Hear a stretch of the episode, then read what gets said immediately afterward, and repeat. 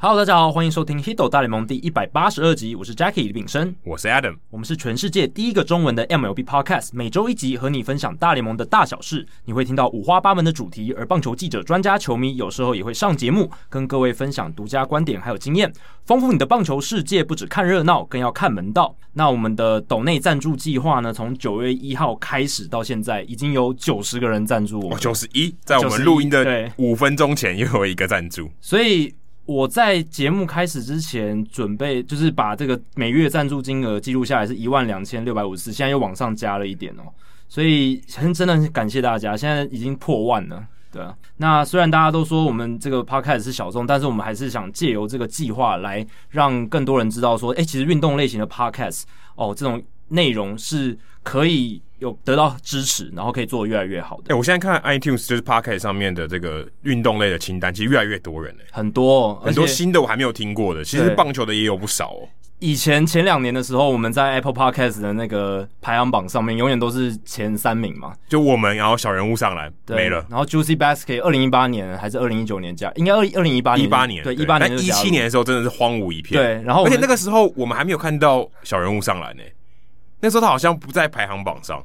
对，他那个时候是不是还没有放到 Apple Podcast 上面？我之类的，但是就是我记得我们上去看整个中文的运动类型的，除了我们。没有别人，对啊，我记得 Adam 还发过一个动态说，诶，我们上 Apple Podcast 第一名了，然后参赛者也只有一名的概念，确实是这样，后面都是英文的，对，其他都是国外的节目，只有我们一个中文的运动类型，但现在已经完全不一样，现在整个 landscape 整个运动类型 Podcast 超级多，而且我们现在已经被挤到大概七八名吧，我现在看大概都五六七八名在跑，结果我帮。曾公还有奎哥做那两个节目，反而在第一二名，把我们自己挤到第六名的。对啊，就是非常多人响应听他们的节目，但是也合理啦。但如果我们分成上下两集，搞不好就第一名了。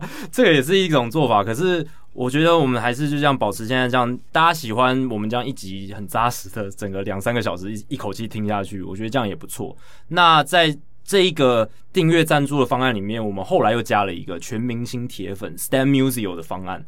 然后我其实其实我只有写 Stan 哦，对，我现在还没有人发现是 Stan Musial。对，然后金额是一千九百五十六嘛，然后是他五十一，五十一是他生涯打点数。那这个是 Stan Musial，我们有一个小巧思在里面，因为 Musial 他是大联盟史上入选过最多明星赛的。哎，你跟我讲这个时候，我还想说他他有多少，就一查不得了哎，他有二十四次入选明星赛。因为他那个时候有几年明星赛一年举办两次，所以有机会入选两次明星赛。基本上这个应该也是没有办法打破了吧？应该绝后了啦！你要二十四年都在大联盟，然后每一年都入选明星赛，有可能二十岁开始打或十八岁开始打，打二十四年是有可能的。技术上就是 technically 来讲是有可能的，可是。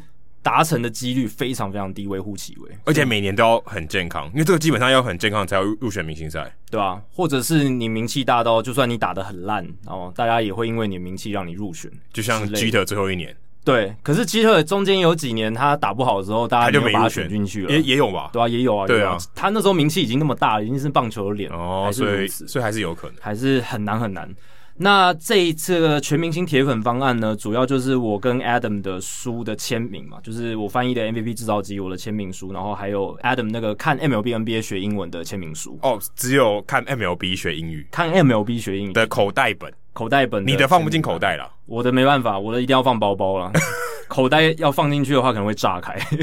那这个方案有四个人呃赞助，我们非常感谢这四位，分别是王碧群。陈思豪、林志成还有张高伟，张高伟就是在我们节目录音前的十分钟，在五分钟、十分钟，对，就赞助我们这个方案。所以，如果你不喜欢戴帽子哦，那我们也有书可以送给你。所以我们是希望说，哎，有也许有些朋友、听众朋友是没有想要收集帽子，或者他自己没有在戴，对，那就送书。对，因为我知道我身边有一些朋友，他就是比较没有戴帽子的习惯。那如果硬要他买帽子，好像也不太好。那提供这个书的方案，就希望大家说，哎，这一个可以让大家哎增进大联盟的知识，就是不一定说听我们节目，你还可以透过阅读的方式也不错啦。对，所以如果你戴帽子去球场，你也许会认识到听众朋友。嗯，所以如果你拿这本书到星巴克或到其他咖啡厅，你搞不好也可以认识到，搞认识到听众朋友。对，如果他知道这本书，然后他就他也知道这个赞助方，他说：“哎，你这个有没有签名？哎，有的话就知道你有 你有赞助我们节目这样子。”对对对。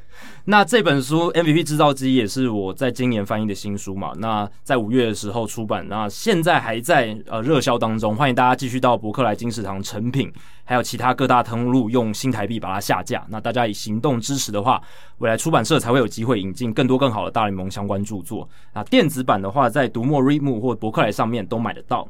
哎、欸，说真的，要下架很难，因为你已经好几刷了。呃，几刷我是不太清楚，这可能还要再问编辑。哦，对，你不知道几刷？对，我不知道，因为这个东西跟我译者没有关系，我译者就是拿翻译费啦，那就是书商是赚那个就买断了，等于买断你的翻译了，所以刷几刷都跟你没关系。但我是。义务性帮忙支持啊，毕竟大联盟的书在台湾数量少啊。那如果能够推广的广一点，那销量好的话，以后这这一类书籍或者是这一类内容才会更有机会哦，散布到台湾里面。这样也希望 Ben Lindbergh 多出一点书，让 Jackie 可以翻译了。哦，对，他多出一点书，我也很乐意帮他翻译。好，接下来是念留言的时间。哇，这个八年海盗迷哦，留言哦，海盗迷最近应该蛮辛苦的，近几年应该都蛮辛苦的。对，应该会气结，应该会很郁闷这样子。哦，对，就跟。一样穿海盗配色的兄弟像，最近也呃，东信兄弟最近也蛮气节的。对，遇到一些比较衰的事情，对吧、啊？所以海盗迷真的要很敬佩他们。八年哦，那这八年其实虽然他们中间有打进季后赛，表现还不错，但基本上明星都卖光了。对，从二零一五年之后直线走下坡，而且即便培养出一些不错的年轻球员，可是都送到光芒去了。对，老板不愿意付钱，然后。哎、欸、Chris Archer 那个交易永远是他们心中的痛，但也很难说他可能健康回来啊。嗯、他的标题写 Branch Rickey 曾经当过海盗主管，惊叹号问号。拜读完世纪巨作 MVP 制造机，资讯量超大超满足，可说是获益良多。看了本书以后才知道，Rickey 曾经当过海盗队的主管。在位期间，球队战绩虽然不佳，但也找来众多一九六零年代世界大赛冠军的好手们，像是传奇球星 Roberto Clemente。那刚好他留言的这一天就是 Roberto Clemente Day，就是那天他纪念他的日子，以及我心目中的超级英雄 Bill Mazeroski 等人，让我对这位传奇四十二号而认识的老先生更有好感。笑脸。哦，所以他真的是一个海盗迷，不知道你是不是住在匹兹堡？不知道，有可能吧。如果要在台湾是一个 organic 自然而然形成的海盗迷，我觉得太难了。你如果看台湾的美国之邦转播，你要看到海盗队比赛，可能要等个好几年才会看到一场吧。哎、欸，不过他当时王维忠跟张敬德迁去海盗的时候，他应该蛮感觉到蛮开心的哦。哎、欸，有台湾球员到他们球队，还有杨耀勋，对，哦，其实还蛮多的哦。对，但是。这几年，哎，其实这几年算是转播海盗比赛几率比起十年前应该高，因为这几年转播蛮多小熊队的比赛嘛。哦，对，对，小熊红雀、小熊海盗，因为小熊战绩好嘛，那人气也算不错，哎，所以这几年有如果他在台湾的话，应该会看到一些海盗队的比赛。对，也希望你有一天可以造访 PNC Park，真是非常漂亮的一座球场，非常非常漂亮。那它里面提到 Roberto Clemente Day，今年是移到美国时间九月八号，以前都是九月二十一号吧。今年的 Roberto Clemente Day 其实是在美国时间的九月九号。那 Roberto Clemente Day 是每一年呢，大联盟会在九月份选一天，呃，来做庆祝的日子，而没有一个固定的日期，就是在九月份。然后它里面讲到 Branch Rickey，就是他很意外说，竟然当过他海盗队的这个主管。其实应该很多人都是第一次听到这一个这件事吧？因为说真的，我记得我看过这本书，但我完全不记得有这个，没有印象，对不对？他是在讲说，虽然我是用听的，但我真的没有印象有这件事。他留言我才发现的，对啊，因为大部分人会认识 Branch Rickey，在台湾的话，都是因为《传奇四十二号》那一部电影嘛，就哈里逊福特演的。对，那当然大家都知道他的事迹就是引进了大联盟当时第一个黑人球员 Rock Jackie Robinson，然后打破这个种族藩篱，所以大家以为他就是。道奇队的总管一路到底，而且他后来发明了 Dodger Town，就是道奇城这个球员养成算是一个先驱的发明，这样子就是春训基地整个从上到下一起训练的这种制度。但是大家不知道，可能不知道他以前早期在红雀队，后来还有在海盗队这样子。所以 Branch Rickey 他其实待过蛮多支球队的，那也是就是成就非常显赫，大联盟史上非常重要的一个人物。哎、欸，其实现在的 GM 这些总管，其实他们也都待过蛮多队，像我们上一集聊过 AJ Preller，所以其实这些总管跑来跑去，专业经理人嘛，跑来跑去是蛮合理的。对，如果你做的够好，就有可能会被挖角。所以有时候常常转队不一定是坏事哦，搞不好是好事。对，是好事，因为你如果不转，代表你你下去了就没有再上来过，啊、就没有球其他球队要你。对啊，你看像水手队以前那个 Jack Zduriencik 那个光头嘛，也是光头，那他就是在水手的名声不好哦，然后卸任之后就没有新工作了。对啊，所以其实换来换去，搞不好是一件好事。对，其实是好事。那接下来是冷知识时间。那这个冷知识其实我本来是放在上一集的数据单元，但那时候已经录到三个小时，我想说这个再讲下去不得了，要三个半小时。这一集绝对不会再录到三个小时。对，这一集我们应该就是维持一个半小时到两个小时的这个长度啦。那不知道搞不好等下录过长，但是这一个冷知识我是觉得非常有趣，就是说从二零零八年有球路追踪的资料以来，被连续丢最多次的球路是什么？哦，这是第一个问题。就哪一个球路被连续丢最多次？这个答案如果是直球就很逊啊，直球可能嘛？但直球就是最普通，就完全是无脑的答案，因为直球最容易丢。因为几乎所有的投手都有直球，你第一个直觉一定是直球。你讲那讲大量，这有包含蝴蝶球吗？各种球种，任何对，就是各式。那蝴蝶球超容易有的，啊，因为蝴蝶球它基本上就只丢蝴蝶球，还有但会有配合一些直球，但 Team Wakefield 直球非常非常少，对啊，所以直球、蝴蝶球，或是还有什么可能其他球路是被连续丢最多次？大家可以想想看。那我想问的第二个问题是，哦，你猜完第一个之后，第二个问题就是说接续的各球路是怎么排名？哦，你知道第一个。这个丢被连续丢最多次的是什么？那接下来各球种，呃，他被连续丢最多次，那的次数排名怎么排？这真的好难哦，很难，对不对？像 Mariano Rivera 就一直丢卡特球，这样也算呢？对啊，你可以推理一下嘛，就想说，诶，我们之前在世界大赛有看过 Lance McCullers Jr. 对啊，连续二十四颗曲球，诶，对啊，可是这个很少见，这真的太少见，很少见嘛。但是如果二十四颗就是记录，那也是一个记录嘛，对不对？对所以，但二十四颗在整个排行榜里面，在球种里面，它是排第几？呃，这个就不一定。哦，对对对对对对。最后一个我会公布说，各球路被连续丢最多次的次数分别是多少？所以二十四听起来，刚按照你刚刚这样的提示，感觉还蛮少的。有可能就是，但也有可能就是曲球它被连续丢最多。对，可是如果跟其他的球种比，二十四球，例如跟直球比。可能只有是五十球这种词，哦，也有可能，对，因为听听你刚才那样的口气，感觉就是啊，对啊，所以大家可以想一下，然后大家要注意一点，就是是二零零八年到现在，因为二零零八年才有这个球路分配、球路的分析这样子。那、哦、以前因为没有追踪嘛，所以你只能看画面，可是也没有人去做那个统计，所以大家要思考说，这十二年来大联盟这些配球的策略是怎么样，然后大家投球的习惯、投手喜欢的配球策略是怎么样？深卡球算直球吗？在你这个里面？呃，你把声卡球、二缝线速球跟四缝线是分开来的吗？直球系就是有四缝线球、二缝线球还有卡特球嘛，都算同一种？没有没有，有分开来，哦、就是卡特球跟二缝线球有分开来，所以四缝线球、二缝线球还有卡特球是分开来。OK OK，对，然后还有纸插球、变速球，纸插球、变速球有时候有人会把它分类在一起，但其实他们在这个排名里面也是分开来的，所以大家可以去想一下，说这个排名大概会是怎么样？我觉得可以确定小便球应该只有一球哦，小便球不在考量范围里面。OK，非常小便球不算是不是？对，小便球不算啊，eFirst 不算。对，那我先跟大家讲了，有八种球路分类啦，就是蝴蝶球、哦速球、二缝线球就是深卡球，然后卡特球、滑球、曲球、直插球，还有变速球这几种。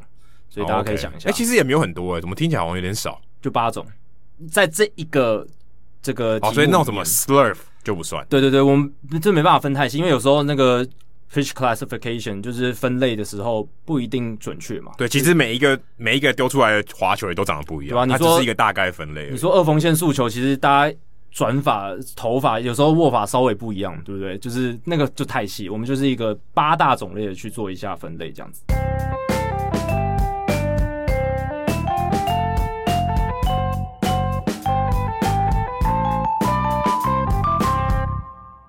好，这个礼拜我们要进行听众信箱单元，哦，好久不见的听众信箱，也是历史性的一个，因为之后我们都会优先考虑哦，我们的干爹们哦，有赞助订阅我们这个方案的哦，我们会优先回答你的问题。但这不代表说你如果没有赞助我们，你就不能问问题，还是可以问，还是可以问。你问的好，我们一定也是会帮你回答。但这是一个阶层啊，对，因为 就是一个有钱讲话比较大声，但如果你本来声量很大，你回你发言的很很有力量，好，还是会选你。就欢迎大家还是继续踊跃的发问。那其实听众信箱从二零零八年做到现在，我们发现的趋势是，哎、欸，大家问题确实越来越踊跃。那但是我们时间有限嘛，我们也不能可能说每一题我们都去回答，差不多一集十题到十二题。对，这个是我觉得极限的，因为我们以前节目还是一个半小时长度的时候，其实我们录听众信箱都会特别长，都会到一个小时四十几分钟。对，所以我们现在是希望说，哎、欸，我们可以筛选一下问题，然后让这个时间的运用，哎、欸，更有价值。我们回答的问题如果很有趣的话，可以让我们听众听得诶觉得更好玩。那所以呃，当然赞助的人可以有这个回答优先权。可是哦，你没有赞助我们的，当然只要问的非常有趣的问题，我们也会呃认真的回答各位的想法还有点子。好，第一个问题是严雄我岳父。近年来，大联盟球速均速越来越快，一百英里的速球连发也常常出现，但是似乎一百六十公里左右就是极限了。想请问，人体对于球速是否有极限，还是未来靠着更进步的辅助工具与体能练习有机会超越现在？那其实一定是有极限的啦。为什么呢？因为人嘛，人体你你总不可能丢的跟枪一样快嘛。这个人体一定是有极限，肌肉骨骼，你就算今天。一个两百公分的巨人，他手臂很长，然后肌肉练得很壮，他还是有一个极限在的。但我个人觉得，目前为止，目前为止的状态，我觉得人类还没有到达球速丢掷的一个极限，未来应该还有突破的可能啦。那我来先来讲一下现在的官方记录，现在官方记录是一百零五点一英里哦，这个应该是场上对不对？对，场上啊，Aroldis Chapman，而且而且这个是金氏世界纪录认证的，我特别去查金氏世界纪录认证。Chapman 在二零一零年九月二十四号哦，在他刚加入大联盟诶，对，其实应该第一年，对，应该是他第一年哦，韧带还是很很好的时候，但他其实现在球速还是很快，还是很，可怕。那那个时候是对教士队的比赛哦，他投了一球一百零五点一英里，那换算成公里就是一百六十九点一公里。天哪，这个就是已经基本上你四舍五入就是一百七了嘛。你可以把它当成一百七，非常可怕。因为我们常常讲说一百六就是最 top 的速度，对，一百六基本上对打者就是你失投球，打者都不好掌握了。对啊，你就算投到红中，连丢三颗，打者都不一定打得到那种。你丢一百颗，可能他打到全垒打的几率也也是有一定的。对对啊，而且通常速度那么快的球，它转速也很快。通常对，所以尾劲其实会蛮强的，那真的很难掌握。那这一个球速，它是依据 Pitch Effects 系统。哦，就是在 Statcast 前身的这个 Pitch Effect 系统，它去追踪到的一个数据，所以 Statcast 系统他们后来用 Trackman 系统来做侦测的数据，其实没有被金氏世界纪录认证。我不知道原因是什么，搞不好他们还没有哦去进行一些审核还是什么的。所以这个数据是 Pitch Effect 系统留下来最快球速的数据。我去看了一下，哦，就是 Statcast 启用以来。大联盟史上这个速度最快的，其实也是 Aroldis Chapman 哦，但是是一百零五点八英里。如果你去看 Statcast 那个 Baseball Savant 上面的那个表，就是球速的列表，它有一个 filter 叫 Chapman filter，对，就是你把所有不是 Chapman 的人 filter 出去啊，因为你那个表它基本上是洗版的。对，所以那个时候我记得，现在可能还有，不知道有没有 Jordan Hicks，有 Jordan Hicks，就是你可以把那个 filter 关掉，就是你可以把 Chapman 全部滤掉。对，现在不知道可能有 Jordan Hicks 也可以把它滤掉，可是 Hicks 也很少哦。我看了一下，就是一百零四英里以上的，基本上就三个人哦，Chapman、Hicks，还有 Neftali Feliz 哦，这个以前游骑兵非常有名的，也是刚刚有点有去过海盗的。对，但就 Feliz 就一球超过一百零四英里而已，然后 Hicks 是。就是 David Freese 那一球。没有开玩笑，不知道应该不是，但 Aroldis Chapman 就是基本上百分之九十的一百零四英里以上的球都是他丢了，而且丢很多颗哦。刚才我提到的那一球就是二零一零年九月二十四号的，在 Statcast 的系统上面，它显示的是一百零五点八英里，所以可能有一点就是数字上的输入，对，还比较快，所以这个就可能他们经过一些数据的校正啦，因为呃。Baseball Savant 上面显示的数字是 Statcast 嘛？Statcast 虽然他们二零一零年用的数字其实也是 Pitch Effects 侦测下来，但我不知道为什么会有这个误差，我不知道这个误差的问题在哪，搞不好他们内部有做后续的一些校正之类的。对，可能每一年的都需要一些校正。对对对对，所以其实，在 Savant 系统上面它是显示一百零五点八英里，当然现在金氏世界纪录就是一百零五点一英里这样子。那其实，在 Aroldis Chapman 之前，金氏世界纪录认证的是 Nolan Ryan。哦，Nolan Ryan 他在一九七四年的八月二十号对上老虎队的比赛，他那场比赛他完投十一局，你没有听错，完投十一局，而且是完投败，够惨了吗？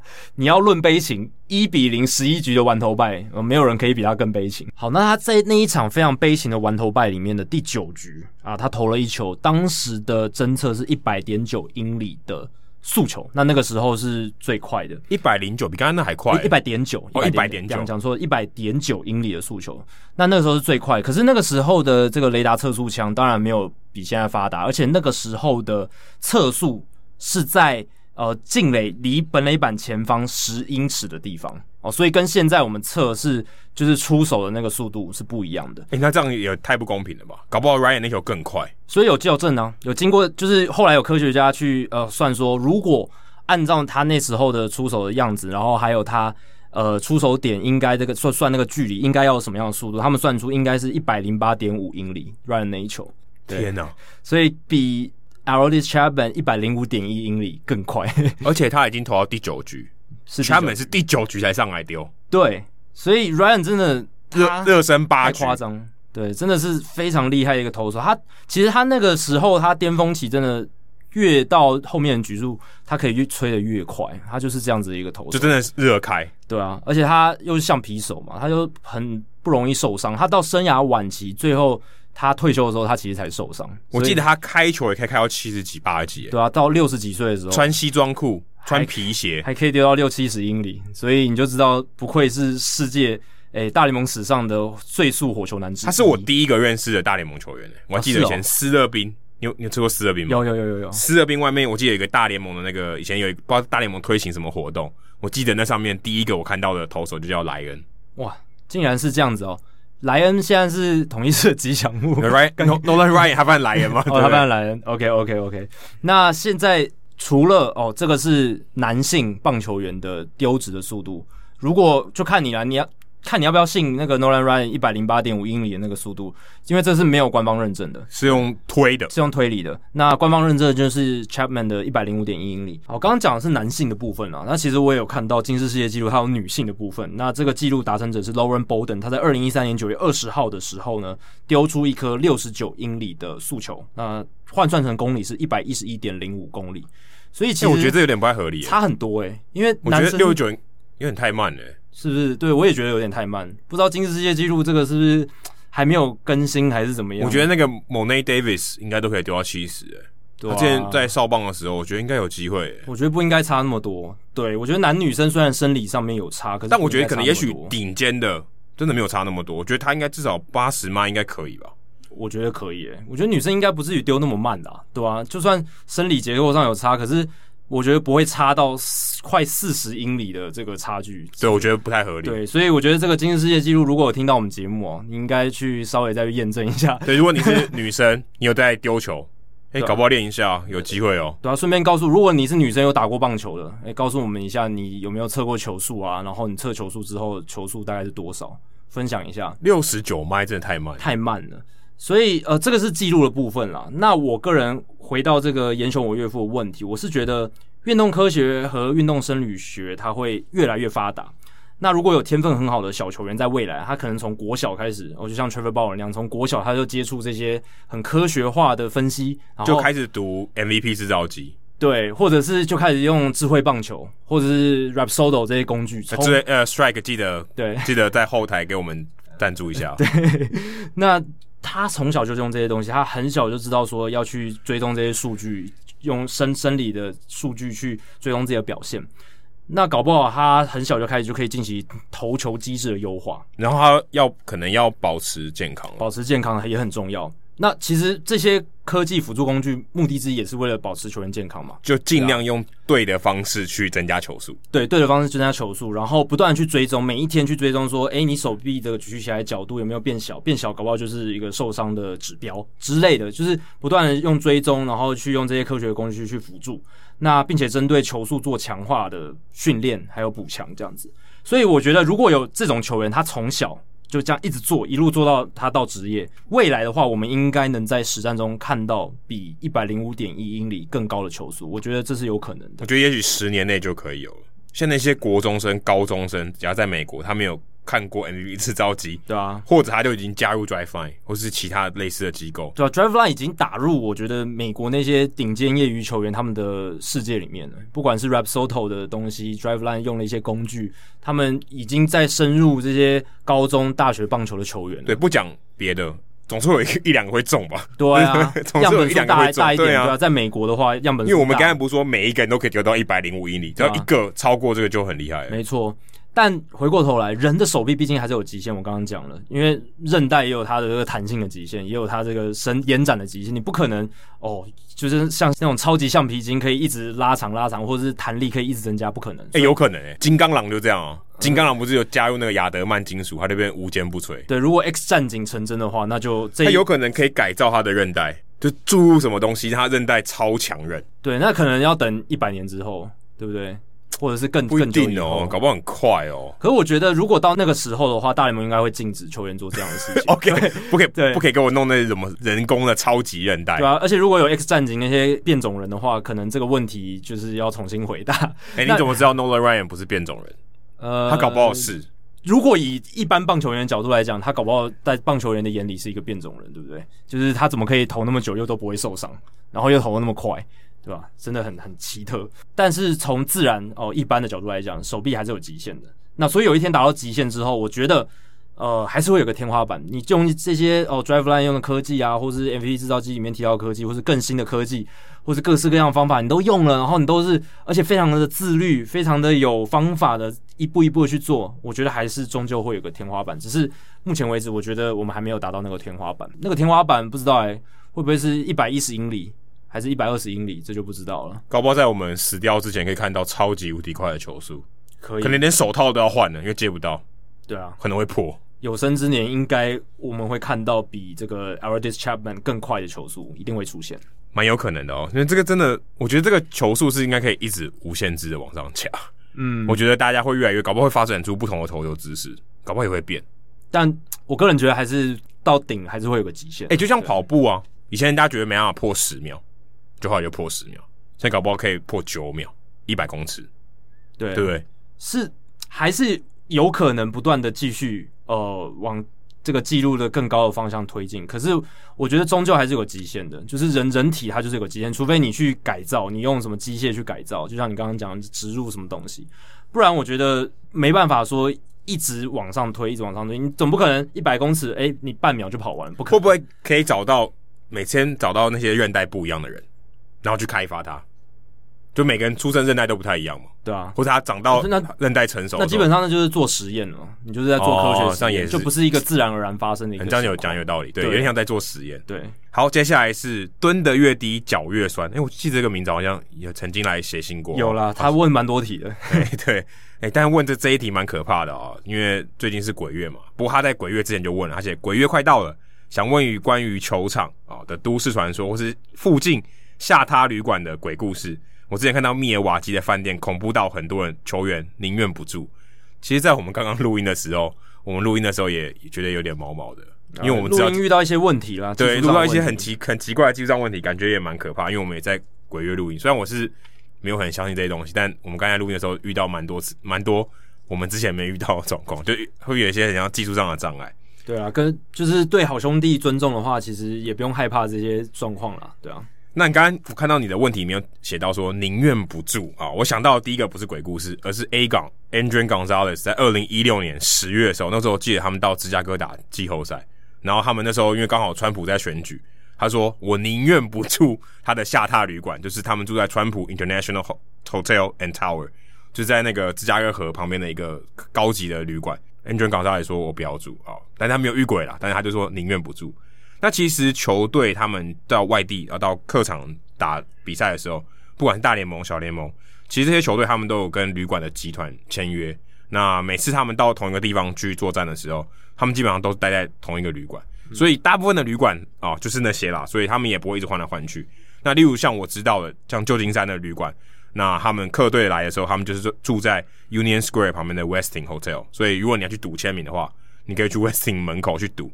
那基本上都是一样，所以不管什么球队来，应该说只要是客队的球队来啊、呃，来旧金山打，很高的几率都会住那个地方。那我看到你刚才说，呃，密尔瓦基这个最有名的这个饭店叫做 Pfister Hotel，那其实它的拼音很妙哦，我查了一下它的拼音，它是 Pfister，虽然是 F I S T E R，可是前面有个 P，但 P 不发音。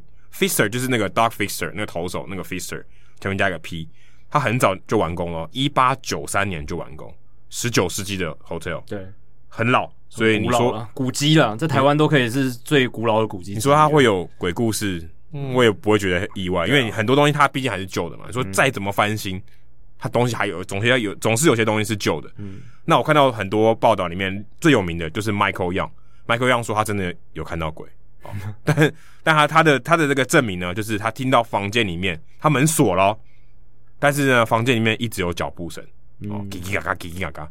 可我觉得这有可能就是楼上。哦，可能隔音不好，对啊，所以可能他就觉得，哎、欸，楼上的脚步声以为是楼下的，对，就是可能在我同一层的。那你知道这个百年的这个旅馆，也许它隔音或它地板就是杂音很多。那 Carlos Gomez 这个公道伯的另外一边，这个非常火爆的 Carlos Gomez，他在洗澡的时候，他发现他的 iPod 自动播放，嗯、我觉得这可能也是软体的问题，我不知道。但他是说他住在这个 Pfister 旅馆里面的时候，就会遇到这些事情。嗯，就有可能是住在那边很久的一些诶、欸、老朋友，在那个旅馆里面待很久了，或是他可能就不小心设定到什么嘛，哦，他的 iPad 就自动播放，也有可能。对啊，然后他自己没注意到，没有看到这件事情，然后以为是他自己开始在播。但我觉得最可怕的是崔志万，哦，崔志万他之前也打过酿酒人嘛，嗯、但他那个时候他不在酿酒人的这个，因为酿酒人的话他就住酿酒人，他就住他自己家了。他在客队的时候去打灭瓦基的时候，他就说。他真的有看到鬼，他说他不是第一次看到鬼，而且他还觉得这些鬼跟他一起睡觉，他觉得很自在，就像他朋友坐在他旁边一样。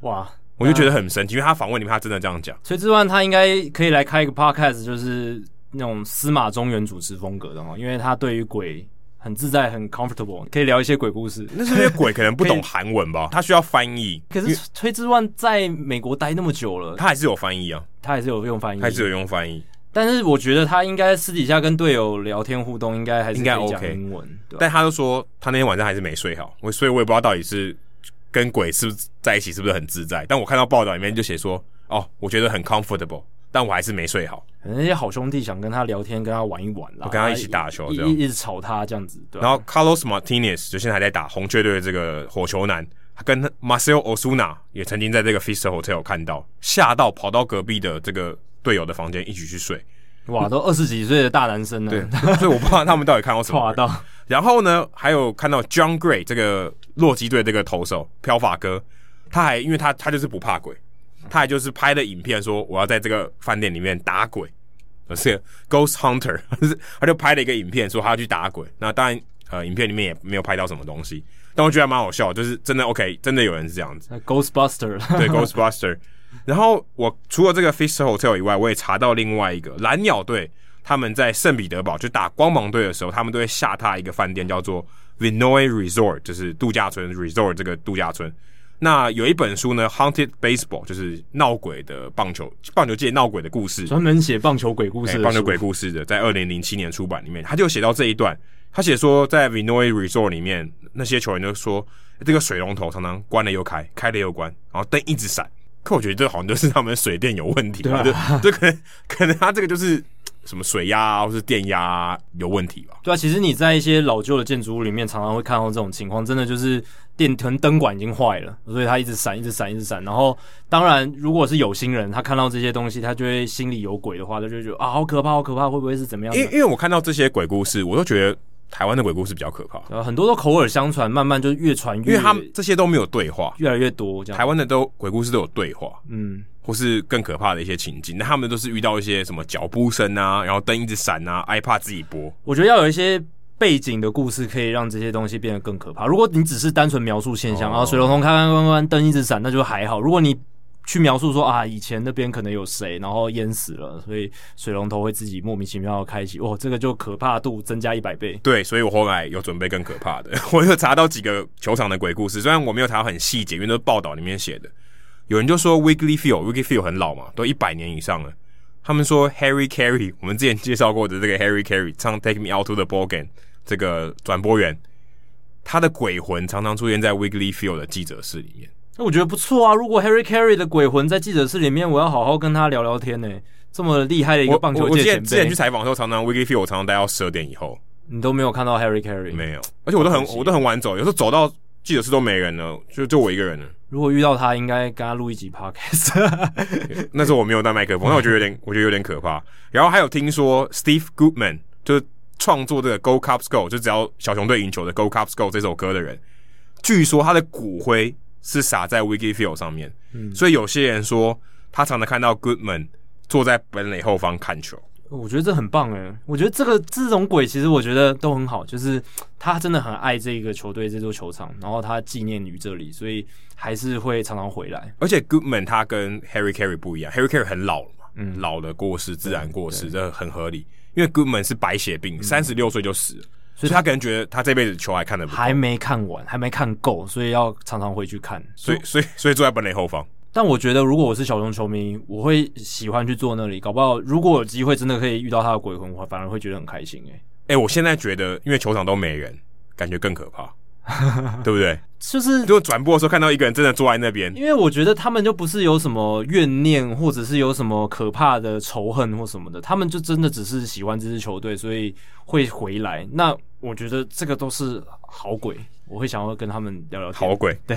然后我还看到另外一个独立联盟，这不是大联盟的独立联盟 American Association 有一个 Wichita winnuts 二零零八年到二零一八年，他在堪萨斯州的这个独立联盟有一个他有一个 stadium 叫做 Lawrence and Dumont Stadium。那以前的他这个 former owner 就是以前的老板 Hap Dumont，他就据说哦，这个有员工早上起来哦去整理场地，然后嗯弄很大声这样子，然后据说电话就响了，然后接起来电话里面。是杜曼先生的声音，但杜曼很早就过世了。哦，他说，他就觉得说，他是不是吵到他的这个安宁？嗯，有可能哦，有可能，就蛮可怕的。对，这个会让人有起鸡皮疙瘩的感觉哦。因为早上六点，然后有有打电话来说，杜曼先生好像是杜曼先生的声音，然后说太吵了。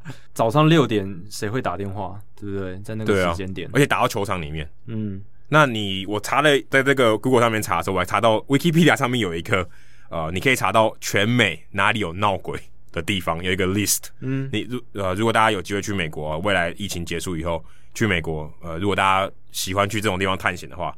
也可以去查查看，喜欢刺激的话，可以去那边可以可以去查看。球场可能也是其中一部分，但我相信还有其他更可怕的地方。好，接下来是中式高中生问哦，台来自台中市的高中生应该是这样的意思哦。他说想请问两位主持人，在大联盟除了投手以外，剩下八个守备位置的守备员在传球时所投出的最快的球速是多少呢？哦，其实这一题我也想知道，可是问题是呢，大联盟他们没有公布。其实 Statcast 呃，他们有公布捕手的传球速度啦，所以这个是大家都查得到的。但是其他的话，不管是外野手哦、内野手的传球速度最快的极速、平均极速哦，都没有公开给大众，只有提供他们内部的研究团队还有球团而已。那我先来讲一下捕手好了。捕手的话，二零一九年的捕手最快传球速度。哦，答案是 Francisco Mejia，就是现在在教士队没有出赛机会了，因为他已经打太差，他今年真的打很差，状况不好。我记得他在小联盟还创过一个很有名的记录，好像连续六十一场有安打。对对对对，就是连续安打场次非常多，然后打击率非常高。诶，他其实也是前大物新秀，可是对啊，这两年上大联盟表现一直不好，调整的状况不 OK，所以。现在的状况是，呃，教士队把他摆在小联盟，因为现在教士队他们有这个战绩压力哦，他们现在要拼，对啊，没办法给他练了。对对对，而且他们都换来两个就是打击蛮好的捕手了。那但是他的臂力是非常好的，第二名 Jorge Alfaro，这都讲去年哦，因为今年完全不意外。对，Jorge Alfaro 八十八点三一零，他的传球极速的平均值。那因为今年的数据还没出来了，可能他们还在累积样本数，所以我都是在讲去年的。还有 JT Realmuto、Gary Sanchez 这些都是一个是八十八点二英里，然后 Sanchez 八十七点七英里都很快，这些都是顶尖的传球极速的平均值。那我也去看了一下，二零一五年启用 Statcast 以来捕手里面哦，传球平均极速最快的单季传球极速最快的是 Jorge Alfaro，是在二零一八年九十一点一英里。这是平均呢、欸，这个真的很夸张，而且他还不是用投手那种 wind up 的方法去丢，他是蹲着站起来丢，或者是跪在本垒板后方用丢的，所以基本上应该会比投手慢。一定慢，一定慢。他如果用投球的姿势，投手投球的姿势应该更快，均速九十五英英里以上，我觉得完全没问题。以他，他真的超壮，因为我看过他，我看过他肌肉，对，他真的超，他跟他的绰号叫他叫熊欧手，对对，他叫欧手所以他真的真的就像熊一样，好大一只，强壮，非常强壮的一个人，所以他的 pop time 也是非常好的，就是他的这个从他接到球传到二垒阻杀的这个时间也是只要非常短。那接下来就来讲其他野手的部分了。那一垒手基本上不在这个讨论范围为为里了，因为一垒手传球很少啊，就算传了，他的球速参考价值也不大。我刚刚讲的都是就是他们传球的极速的平均值哦，他们只会把那一些真的是全力丢的，他们不会把一些哦可能只是抛过去的或者是。就是只是啊、呃，去测试一下的那种丢的这种传球算进去，他们是把极速的平均值平均起来，用惯的是吧？用惯的那一种。对，所以一垒手他们其实平常就算传了他的这个球速的参考价值也不大，所以我去查了一些相关的数据，呃，也没有人去研究说这个一垒手的传球臂力是怎么样了。那二垒手哦，我也没有查到，因为二垒手他们通常呢臂力也都不强，所以传球速度普遍呢也会比游击跟三垒慢。他会放在二垒。有是有原因的，是有原因的，没错，没错，就是因为这个道理。那接下来就来看了，其实大联盟他们官网有时候还是会看出一些有透露一些这一些内野手他们传球或者外野手他们传球极速的这些数据。那在二零一九年呢，Fernando Tatis Jr. 哦，现在教师队最当红的游击手，有可能是今年的国联 MVP 哦。他的传球的这个极速的平均值是去年内野手当中最快的，九十一点八英里。所以说搞不好就是他失误一堆的原因。嗯、呃，但其实我最近有听那个大联盟官网他们的一个 podcast，他就是讲到说，其实今年 Tatis Junior 他的守备进步很多。那去年他的守备失误主要都是发生在一些 routine play，然后呃传球或者是一些简单的事情没做好，就是他可能要惯一嘞，太用力，其实根本不需要那么快。对啊，对，所以他其实。他常常会秀出一些很 flashy、很高难度的手背动作。去年我们就看到很多高难度，他做得到。对，所以大家他做不到。大家去年就觉得说，哇，他手背很好。其实，但是你去看他去年的这些进阶防守数据，其实不好。那就是因为他 routine play，就是一些频繁的滚地球，反而处理不好。但今年他改善这一点了，所以他手背的这个整个数值也上来，所以他 WAR 值变得非常高。但是他去年的传球臂力真的超快，就是一点八英里这个平均速度，而且他。传的最快的一球是九十四英里，那这个就是去年在呃所有的一垒的驻杀里面，就是传一垒的驻杀里面最快的传球速度，就是九十四英里，全部都是 Fernando Tatis Jr.。不过他这个有垫步哦，应该是有跟后卫 Alfaro 那个比，对不对？对，当然啦，这个在站着的情况下有垫个一两步传，一定是会比跪在地上或蹲着跳起来传来的快啦。但是九十英里还是很快，欸，他也不是像投手那样有一个前面的 wind up 这个准备动作，他就是很快速的就要把球出手，所以非常快的速度。而且去年哦，九十二英里以上的传一垒的这些内野手的传球里面，九十二英里以上的有一半哦都是 Tatis Junior 丢出来的，所以我觉得他真的是丢太快。不用那么快，对不对？对，其实真的不用那么快。那一般人，你看你丢个八十几、八十五英里以上哦，就可以抓到跑者。而且说真的，你没有丢那么快，然后没有抓到这个跑者，哦、我觉得也就 OK，对不对？就这样。对啊啊，或者说你你也不差那一点，坦白说不差那一点，对啊。如果你今天明明哦，你丢不用那么快都可以抓到，但是你因为丢快而爆船，那就非常的不划算，啊、非常不划算，配合对，其实真的不需要。那另一个传的很快的游击手是 Javier Baez，Javier Baez 在去年三十一个。九十英里以上的内野手的驻杀传球里面，他就投出了五个哦，六分，差不多六分，六分之一都是他丢的哦。那这是第二多的，第一多的就是我们刚刚讲的嘛，Fernando Tatis Jr.，然后 Javier Baez 他的传球极速的平均值是八十八点三英里，所以很快。那这样你也可以看得出 Tatis Junior 真的很夸张，九十一点八，就真的没必要，真的没必要。对啊，但 Javier Baez 八十八点三是第三高的，所以 Tatis Jr. 他的、欸、可是九十二跟八十八还是差距蛮大，差很大啊，而且。Javier Baez 是第三名诶，所以代表说 Tatis Junior 这个领先幅度是很夸张的。因为通常在一个排行榜里面，第一名如果跟第二名、第三名差距它差很大，那就是一个非常奇怪的一个现象，就是他真的是很极端，就你太用力了，真的太用力。对，那我还有查到一个二零一六年大联盟官网的文章哦，Yadiel Rivera 三垒手的部分，他在二零一六年四月九号的时候传出了一球九十一点七英里的传球从三垒。哦，是我看到就是有资料里面呢，这一球算是真的很快的一球。诶、欸，他很瘦诶、欸，因为他以前在马林鱼队，我也看过他。对，他是其实就是一个内野工具人，是一个浪人球员啦。他跑很快，很有速度，嗯、可是他就是防守跟跑速没了。对，打击能力完全不行。他在大联盟待了六季哦。生涯单季最高的 OPS 是点五零八哦，很惨啊！生涯是点四六一，所以有有些打者的长打率就超过这个了。呃，而而且有些投手的打击表现，搞不好都比他还好一点。欸、平均来讲，如果以打击率的角度来看的话，他今年是在游骑兵啊，还有一些出赛机会，但真的就是完全就是以替补啦、代跑这一类的角色去做呃出赛。但是哦，他在二零一六年在酿酒人的时候，传出了一球非常快从三垒侧的传球。那还有哦，来看外野手，哦、外野手就很夸张了。外野手，二零零六年大联盟官网的文章，Aaron Hicks 哦，洋基队的外野手，他那个时候叫 Hicks 的都传的很快，哎，真的呃，投手有这个 Jordan Hicks，外野手 Aaron Hicks，他那时候从中外野传了一球一百零五点五英里的传球哦，四月二十号的时候，二零一六年四月二十号，这个球速比 Chapman 的我们刚刚讲了投手的球速记录还要快，可这也有点 bias，因为他不用准。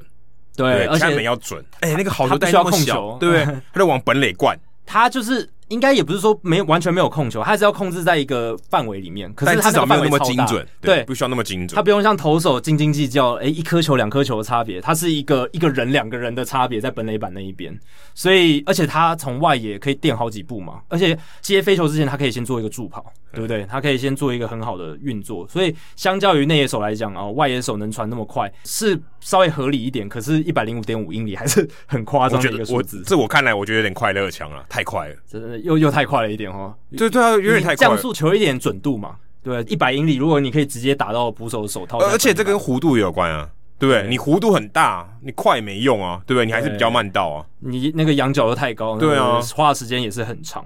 那还有一个二零一九年的数字哦，Ramon Laureano，他在四月二十一号丢了一个一百点八英里的传球，而且他的平均传球极速的这个平均值是九十四点一英里，这是去年大联盟外野手里面第七快的。这一球是不是他丢一垒那一球啊？双杀那一球？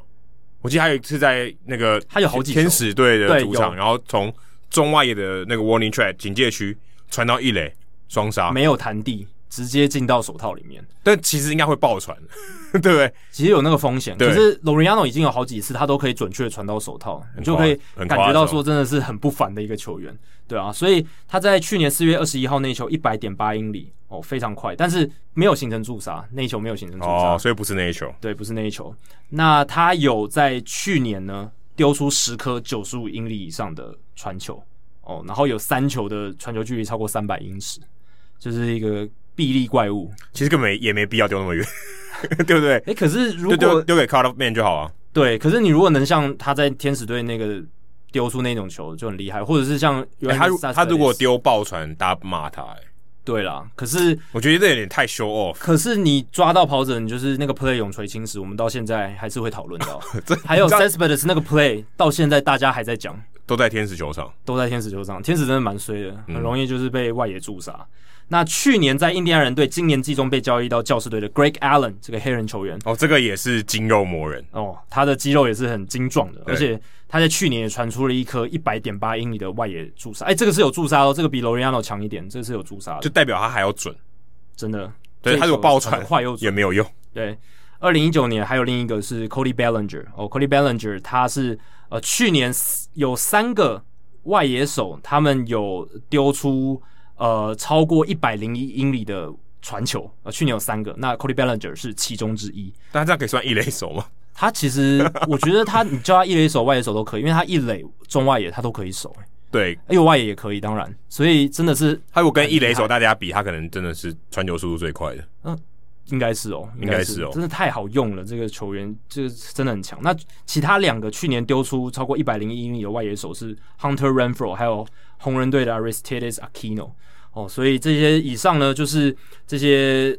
非投手以外，野手的这么传球的级数啊，还有一些平均值，还有一些臂力这样子。那你其实可以看得出来说，内野手他的最快最快可能就是大概九十五，大概就这个数字。Tatis 去年最快嘛，九十四嘛。那我觉得极速大概就是九十五。可这个我觉得也跟刚刚我们聊到他守备的习惯不一样。他没办法垫那么多，他也没办法助跑，对啊，对啊，对啊，所以所以有极限在嘛，所以有极限在。那外野的话就可以像 Jordan Hicks，呃，不是 Jordan Hicks，你看两个 Hicks 都搞错了，Aaron Hicks 一样，你就可以丢到一百零五哦，这是不是有可能？所以搞不好叫 Tatis Junior 去守中外野，搞不好传一百一。搞不好，对不对？他垫好几步再传，他就是对他最他最快最快的极大值，所以内野跟外野他防守的性质会有所差异，所以他能那个能丢出的极速会有差。所以像如果是一垒手跟二垒手，如果真的是测测他的极速，我觉得也不会到九十四或九十五这样子。那这就是这一题的回答。好，接下来下一题其实也跟球速有关，所以我们就把它接在一起，是 Chi 一六。啊、呃，他问的，若将松焦油全面开放，在除了打者的平均成绩将下滑以外，还会带来什么样的问题或影响？哦，那这个问题其实我们之前其实也常常聊过松焦油啊，或者是各种奇奇怪怪的物质涂在手上这些东西，投手都会用，其实已经很多人在用了。Trevor Bauer 他自己就说过，他自己出估可能七八成的投手大联盟现在都有在用，即便规则说是你不能涂任何外来物质在手上，可能他也把松焦油融在他汗里面。呃、对、啊，或者帽子、帽檐，他今年搞不好也有在用嘛？因为我们之前讲他转速的问题，那这个包尔单位是不会突然改变的，除非你用外来物质，所以搞不好他自己现在也在用。那我是觉得啦，因为现在大家基本上都有在用，就你就算全面开放，只是让大家就是可以很明目张胆，可以很不用去畏惧什么东西的去用这样子。因为现在大家都是默许嘛，彼此都在默许。那松焦油啦，或者是任何帮助投手抓握的物质，我觉得就像我刚才前面有回答问题一样，还是有极限的哦。你如果有看 MVP 制造机的话，它里面就有提到这一点。他 Trevor Bauer 他有做实验嘛？他就是说，他把这些类似松焦油或者增加手粘性的物质涂在手上，看能不能增加转速。他自己做实验，诶，结果发现是真的可以嘛？嗯、如果有去看那那个章节的话，这真的是科学实验，这已经基本上百分之百确定了。确定了。如果啊！但是如果你涂抹太多的话，它后面有涂很多，然后而且一直不断的重复去涂抹，就是投完一球再涂这样子，球其实会变得太黏，你手也会变得太黏。你哦，如果没有换球，对不对？如果没有换球，真的会太黏。对啊，而且如果手你一直是重复去用的话，就是还是会太黏，会很难控制，不好控制。反而手感不见了，会不见啊，就会很容易挖地瓜啊。而且他甚至说，他在书里面我记得他有提到说，他有一球投出去之后，他甚至有一些球皮都粘在他手上了。这也太这强力胶吧？对，那就会太多了，所以大家会想说全面开放，大家一定会狂用啊什么？其实我觉得也不会，大家会还是会适量的使用，会酌量使用，因为抓到一个能够创造最高转速，但是又不至于影响控球的甜蜜点。我觉得投手会去抓，因为你也不想要因为这些物质去影响你的控球。控球如果你全部都在要求控球或转速。你的球速应该也会受到影响。会啊，会啊，就是要考虑的事情太多了。对啊，所以你未必会去追求某一个极限。对，因为其实老实讲了，虽然呃你转速增加，但我们都知道，你转速好，需求转速极大化的话，呃，确实是好事。可是有些球你其实不用转那么快。那万一你今天我转超快，你也控不好。对，你也控不好。那今天如果你投曲球的时候，你涂了很多年的物质哦，增加转速很棒。结果你现在要用变速球了，对不对？良良好球没坏球，你对付的是你是右投手，你要对付左打者，哦、你要用变速球，你反而手松不开。对啊，你松不开，而且然后变速球转速要越慢越好，对不对？你反而这样会绑手绑脚的。所以我自己觉得，就算全面开放了，其实我也觉得其实可以开放了。就是其实大家都在用，那为什么不就开放，让大家至少有个规则可以去依循，然后不用在那边。很伪君子的，假装都没有在用，然后在那边默许这样。其实我至少我觉得这跟禁药不太一样，因为禁药基本上真的会伤害身体。对啊，那，松焦油这个其实是不会伤害任何人，而且他是有安全考量的嘛。有一些打者是说，他也希望投手有一些粘性物质在手上，这样才不会控球跑掉，然后砸到打者。这是一个说法。给 Joe Kelly 搞就砸得到，还是砸得到，就算有涂粘性物质还是砸得到。可是这个确实也是一个理由啦，就是说。增加投手的这个控制力，这样这个触身球的频率可以不会那么高。欸、可是这个打者照样应该会反对哈，因为打者基本上属于还是会不利啊，还是会对啊，还是会等于给给投手一些优势，有点像好球带变大，对不对？好，投手就会有优势。那我觉得这个他让他控制一增加，基本上打者的优势就往下相相对起来了。但我是个人觉得说，因为现在其实大家都有在用，你就算全面开放，你说会真的改变那么大吗？我可能觉得还好哦。因为就像我刚刚讲的，大家也不会一窝蜂的一直狂涂哦，每局一直狂用，因为是真的有可能会。会不会 Trevor Bauer 在开机的时候就已经想过这些事情？他觉得，我也觉得还好。对啊，可能你好像也没觉得我变特别强，可是如果你看我转速就不一样。但是对啊，你看又有 Trevor Bauer 这个例子，所以有可能他多用了一点，成绩确实变得更好，因为转速的关系，这也是也是有可能啦。所以我觉得打者可能还是会处于一个劣势，因为毕竟可以比较有规则去依循去涂这些东西的话，大家还是会增加用量，然后还是会更有技巧性的去涂。也许这个转速的增加会造成这个打者的劣势，可是我觉得不会说就是彻底的一面倒，不会说、嗯、哦打打者就就此就是打不到球了，然后所有这个投手投出来的球都像优浮一样，都每个都像 Chas Stroh 滑球一样，我可以乱飘，然后又可以丢进好球袋，应该不至于这样子啦。所以我觉得可能以后这个规则，我觉得应该会被颁布。我我觉得应该会久了之后应该会被颁布，因为这个长期来讲的话，我觉得大联盟还是要正视这个问题。他们现在还像就是。呃，鸵鸟一样把头塞塞到这个土里面，不想要去面对。但我觉得以后应该会改变，这个情况会改变。那到时候就来看说到底会怎么样。我自己是觉得会有影响，可是影响应该不至于就是一面倒这样子。就有点像什么大麻开放，对不对？嗯，你当然原本你禁止的时候会有一些有人钻漏洞，就是你违反规定。那我现在如果都开了啊，大家会把这个规定限制好，也许配套东西有点难做了，所以他他觉得算了，对不对？那如果你今天把东西做好，或许啊，你是可以控制得宜的，而且可以好好管理嘛。哎，对，就是你要管理啊，就是一些配套的后续的东西。你说它能无限制的用吗？或者什么这种，你还是要有一些规范嘛。其实这跟娼妓产业也是一样嘛。你如果全面把它限制住，你没办法管制，然后很多黑市的一些反而造成更多的问题，更多危险，更多不好的不法的行为。嗯、那你像荷兰，他们开放有娼妓合法的产业嘛？他们有变成整个国家都沉沦在情色里面吗？也没有嘛，对不对？那你看，像美国一九三零年还一九二零年代，他们有颁布禁酒令，大家还是继续喝酒啊。那禁酒令取消之后，整个国家有沉沦在酒精里面吗？也没有。所以我觉得这是类似的一个概念。那你如果有规范去控管它的话，其实反而会是比较好。比起现在，你不知道谁在用，谁没在用，然后大家都在猜说，诶，你有没有在用？我觉得难就是难在规范了。对不对？因为刚刚那些多少？对你刚刚那些逻辑，我想大家也都想得到。对，就 OK，它大家会会造成什么大影响？大家也可以评估。好，但是它就是要一个明文规范。如果今天我说我开放，然后都没有规范，那问题可能更大，对不对？对我，我觉得如果要开放，一定会有规范了。但规范就是可能就是难的地方啊。他就是要制定这些规范，他就觉得啊，算了，晚点再说。对啊，但我觉得这就是一个非常鸵鸟心态，就是不行这样。大联盟作为一个这么大的一个职业运动管理组织，应该要。有意识的去理解到这件事情，而且做出一些改变。那我是觉得说，开放之后，其实就像我刚刚提到的，应该是不至于这种超大一面倒。那会有一些转速的改变哦。现在我们看到的转速可能平均转速会有一些改变，但是我相信，如果真的对打者造成太多不利的影响，大联盟也会有一些相应的规则改变，比如说哦，缩小好球带啊，或者是干嘛的，去做一些调整，然后来让这个投打平衡做到这样子。好，接下来是 Francisco 啊，来自应该是来自纽约的 Francisco 吧，我记得他问过好多次了。嗯，Adam、Jackie，你们好，我又来了。这次想要问的是，大联盟在扩编的时候都是决定哪一个城市可以确评中选？那其实大联盟扩编大概四五次吧，每一次我觉得大家的这个评论的方向可能都不一样。一方面可能考量地区的平衡或者什么，或者当时这个发产业的发展，所以不一定。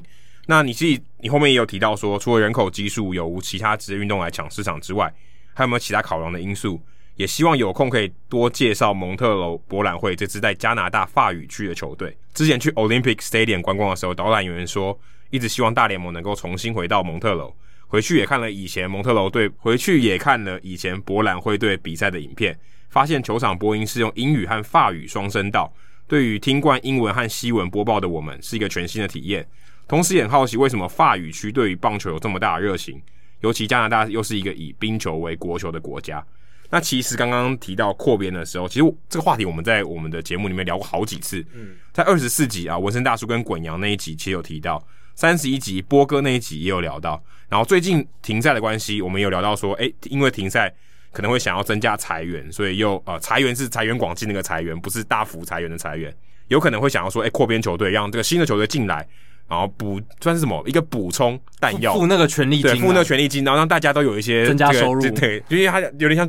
对，新来球队要缴保护费啊，这三十个球队都可以分到一点，透过这个方式来弥补今年的损失。然后第一百七十三集我有聊到 Bing Russell，他有在成立这个，那个时候当时有波特兰的一个独立联盟球队，所以当时也有考虑到波特兰是不是一个可以扩编的这个球地方。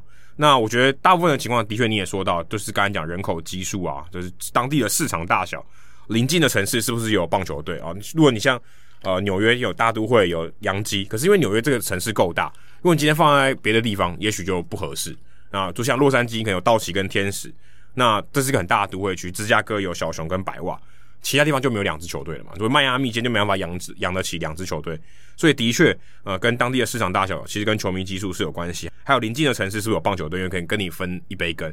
那再就是当地有没有电视台，我觉得这个也很重要。如果你的这个经济规模没有大到一个程度，当地没有电视台，你要怎么播呢？对不对？你没有，你今天没有转播单位，没有当地的转播单位，他怎么播你这个球赛？那所以这个我觉得也是很重要。再就是当地的这个棒球的文化底蕴有没有历史？那以前有没有小联盟球队？有没有独立联盟球队？大家对于这个棒球的文化是不是够兴盛？那我觉得这都是一个主观客观的条件，都是要考量的。那你刚刚提到说，诶，蒙特罗博览会，对，因为蒙特罗有法语区嘛，其实大部分可能讲法语。可是我其实查了一下哦，在二零一六年的资料，在蒙特娄地区，其实讲法语哦，他这边写 French，讲法语的这个比例人口呢，大概是百分之二十一点七。那我们就大概抓可能百分之二十到二十五好，大概四分之一、五分之一左右。所以其实也没有到非常非常多啊，也不是说一半的人口或是多，但是它基本上是一个啊、最大的少数啊。那最多的还是加拿大人，那他们讲英文比较多。那法语区。当然啊，他、需要服务这些四分之一、五分之一的人，所以啊、在球赛播报的时候会有法语的这个内容。那其他就像意大利人啊，或是爱尔兰人，或是英国人，那这些都是比较少数的。其实蒙特罗还有其他的球队啊，像是冰球队，蒙特罗加拿大人哦，那就是最等于是当地现在最红的球队。还有 MLS，就是美国足球大联盟，也有 Montreal Impact 冲冲击队嘛.那也有这个，然后还有加拿大的美式足球，还有方程式大赛车。所以蒙特罗其实算是一个蛮。多运动的一个城市，很多职业职业职业运动会在这边举办。嗯、棒球之前二零零四年，然后迁到华盛顿以后，那现在就一直没有棒球队嘛，没有职业的棒球队，也没有小联盟球队。那其实蒙特娄一直有团体在推动说蒙特娄棒球计划，就希望说，哎，大联盟回来我们这边，希望继续扩编选择我们。所以你看，像蓝鸟队他们有在季前打这个表演赛，也会选到到蒙特娄去做一个试探啊，试试看水温，说有没有球迷会想来啊，试试看哎这边的棒球的人口是不是很多？那其实像波特兰，我们刚才讲到 Bill Russell 这个故事啊，其实他们也有啊，也希望说未来有职业球队可以加入到波特兰。那其实呃，大家如果看啊加拿大地理环境啊，蒙特娄其实是比较偏东边一点哦，比较靠近纽约州的。那多伦多是比较靠近五大湖区啊，比较靠近水牛城啊，比较靠近西边一点点的，所以它离像底特律其实也没有很远。那蒙特娄是比较东边一点的城市，但他们其实都很靠近美国本土哦，大概可能就是几百公里的这个车程，所以他们其实有很多美国的移民。那在一八六零年代，其实棒球刚萌芽没有多久的年代，其实就有美国人到魁北克，就是蒙特娄所在的省去留学，所以也因为这样啊，等于像去跟。台湾也蛮像的嘛，日本人来，然后就把棒球带到台湾，然后美国人到日本也把棒球带到日本，所以其实有点类似。那他们就把棒球带到了魁北克地区，所以啊、呃，那时候就开始有人打了。那安大略省就是多伦多这个地方，当时也有人在打，所以这几个城市其实都有互相在交流，很早就有了。对，其实很早就有，嗯、所以你说他们棒球文化底蕴其实很长啊。那我觉得是是，是不是跟法语区？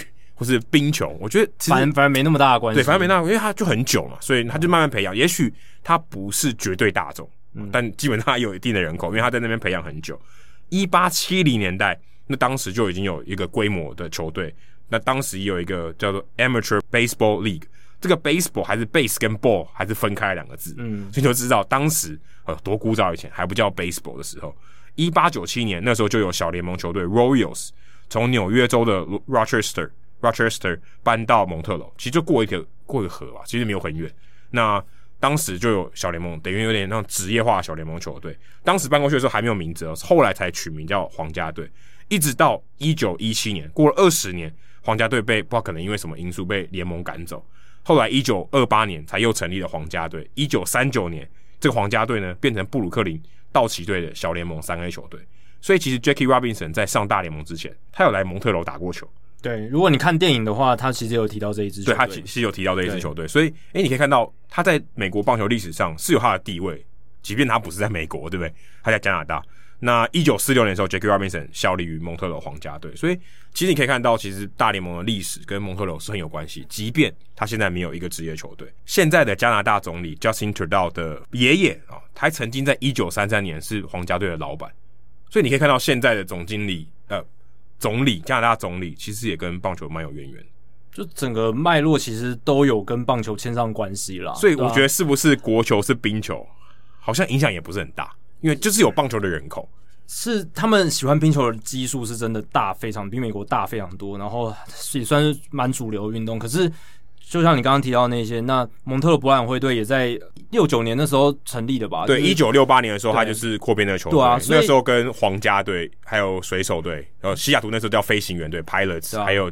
教师队一起成为扩编的球队，对啊，一九六九年就成立了嘛，所以那个时候就有这样子的努力去把这个棒球在蒙特勒推动，然后而且曾经有大联盟的球队在那边长达快要四十年的时间，虽然后来确实是因为进场的人人数实在太少，而且经营不善，对，就是一些财务的状况，一方面可能战绩，然后再就是老板啊，Jeffrey Loria 对，遇到老板不好，所以就是经济状况不是很好，所以就搬走，但其实他们还是。加拿大第一支职业棒球队，对啊，喜欢棒球的人一定是有的啦，就是要有心去经营，然后要有心的去把它搞好。因为就我所知，我就已经知道，像以前在弄 CPBL English 的 Brandon，他也是蒙特罗博览会队的球迷，非常死忠的那种。还有大联盟的一个资深的作家叫 Jonah Carey，他也是蒙特罗博览会队的。那我记得我们好像写过他的讲过他的书哦。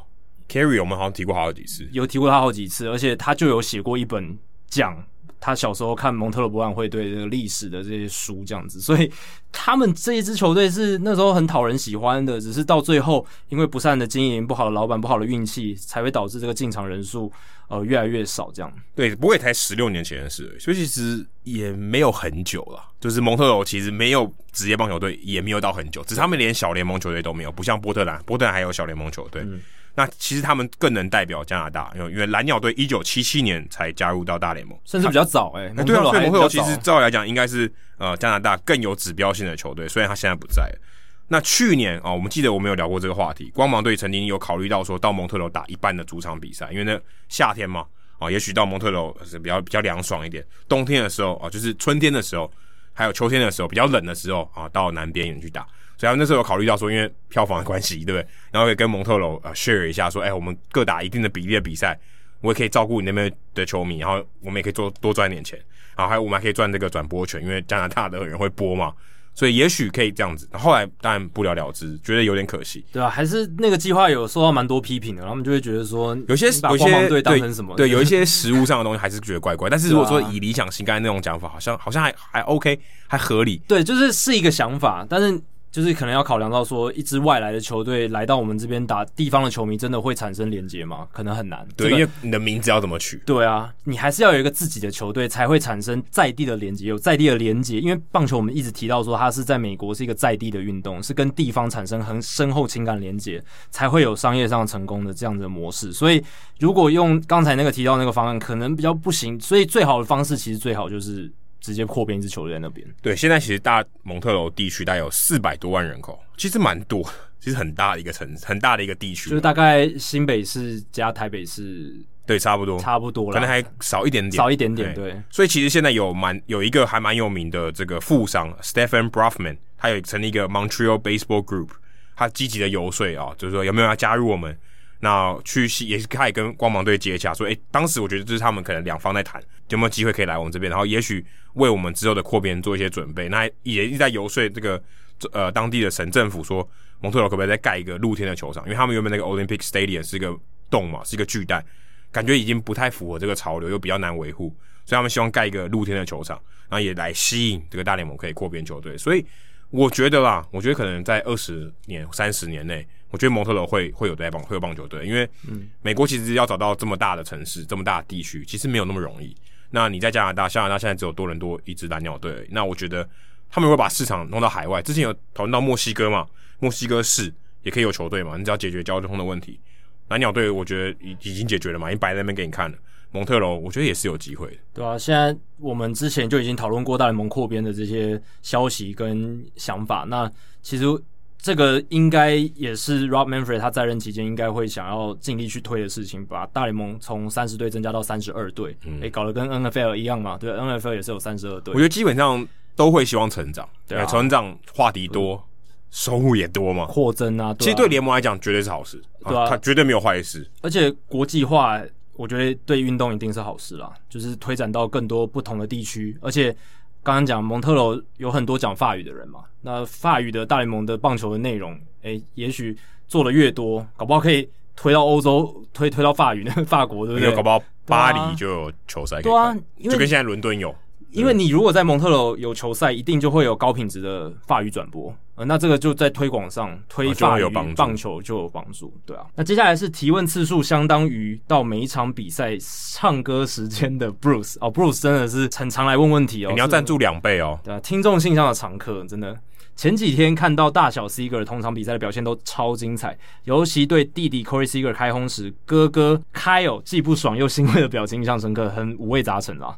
想起来今年还有好几对兄弟在大联盟共同征战，比如 Rogers 兄弟、Nola 兄弟。好奇想问一下两位，大联盟史上有哪些三兄弟甚至四兄弟在同一个赛季出场的？其中最庞大的一支是哪个家族呢？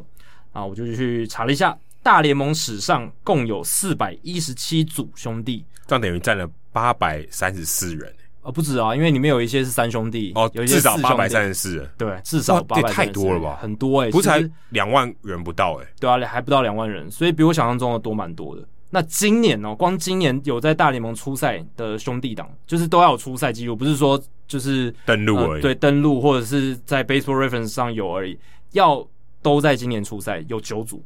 Corey Seager、Kyle Seager 刚刚讲了嘛？那 Bruce 有提到了 Tyler Rogers、Taylor Rogers，就是都是后援投手。Tyler Rogers 是下钩的巨人队的，然后 Taylor Rogers 是双城队的。然后 Austin Nola、Aaron Nola、Aaron Nola 就是费城人的王牌投手。那 Austin Nola 就是最近被交易到教师队那个捕手。还有 Tyler Hanneman、Scott Hanneman 哦，这两个是谁啊？替补球员啊，都不是占有重要角色的球员。说真的，你写这两个名字的时候，我不知道他们两个人是谁、欸。对，就是。他们并不是那种会让你眼睛为之一亮的，然后表现上也不是打的特别好，也没有新闻吧？对，也没有什么令人感到惊奇的事迹之类的。那下一个是 Colin Moran 海盗队的嘛，然后 Brian Moran 去年呃上大联盟的这个左投手，我我有刚好到那场球那场比赛，对，Brian 对决 Colin，对，很刚好，因为他有可能因为有可能遇不到，因为他是救援投手，是初登板嘛，对不对？初登板就遇到他的弟弟。对，非常哥哥初登板遇到弟弟，而且他哥哥很晚才上大联盟嘛，就是大器晚成，二九三十，很对很，很晚才上，对对对，对对对。然后还有 C.J. Cron 跟 Kevin Cron、Bradley Zimmer，还有 Kyle Zimmer，Yuli Gurriel，还有 Lourdes Gurriel，就是古巴兄弟党。然后还有 Luke Bard 跟 Daniel Bard，哦，Daniel Bard 怎么很励志啊？对，我们之前提过的这个非常励志的东山再起的故事。那这个就是九组现在在大联盟今年有出赛的兄弟党。大联盟史上的话，刚才 Bruce 有提到说有没有三兄弟在同一年哦出赛的？有哦。那我先讲一下大联盟史上的三兄弟，总共有十八组。这个是指说只有三个人的，就不包含四兄弟跟五兄弟哦。对，就是三，就纯丸子三兄弟，就是三个人，也不包含两个的，就是就是三三个兄弟的。那一九零零年以来有在同季都留下出赛记录的三兄弟档有七组，这么多，七组非常多，就是有。在同一只要有一年三个人都有上，我就把它算进来。对，一场也算，一场也算。对，过去这三十年来，我先讲有两组比较大家熟熟悉的啦，就是 Yadier Molina 嘛，还有 Jose Molina、Benji Molina，Molina 三兄弟，就是从小人抬到大的。对，Molina、Yadier 是最小的，然后 Benji 是年纪最大的。他们从二零零四年到二零一零年，三兄弟都有在大联盟出赛。他们从七年，我记得他们从来没有三个人同队过，因为。亚历摩尼亚永远在红雀，都在红雀队。对，Jose Molina 跟 Benji Molina 好像有同队，有同队过。他们生涯初期都在天使。啊，对对对，而且还一起拿下世界大赛冠军。对对对对，二零零二年，我记得那时候 Benji Molina 是主战捕手。是，没错，是没错。那另一组近三十年来很有名的三兄弟党就是 Drew 兄弟党啊，但大家都听过 Stephen Drew 跟 JD Drew，可能没有听过他们还有另一个哥哥，应该是二哥吧，Tim Drew。哎，我真的没听过哎，对吧？我只听过 Uncle Uncle Drew。对。那 Tim Drew 在两千年到二零零四年有出赛记录，这谁？呃，就是他们也是他的兄弟啊，也是 Drew 家族的人。对，真的没听过哎。对，但是他其实也有在大联盟留下五年的时间。那三个人他们并没有在同一季出赛过，我只是因为呃这两组兄弟档算是这三十年来最有名的。我刚刚提到嘛，有七组有在同赛季留下出赛记录的三兄弟档。那从最早开始排，第一组是。呃、，Joe Sewell、Luke Sewell 还有 Tommy Sewell 兄弟档哦，他们在一九二七年留下同时在同一季有出赛记录。那 Joe Sewell 他是名人堂的球员哦。我有写过他的文章，在那个 MLB 星系那边。他是大联盟史上最不容易被三振的男人。他不容易被三振的程度，在三振风气还不盛行的一九二零年代还是很夸张哦。他在大联盟一九二零年到一九三三年，大联盟那个时候平均的三振率是百分之七点五，但是 Sewell 的生涯他的三振率只有百分之一点四。这跟 Astudillo 比，可能比 Astudillo 更强。对，一点四趴。他平均每上场打六十三个打数才会被三振一次。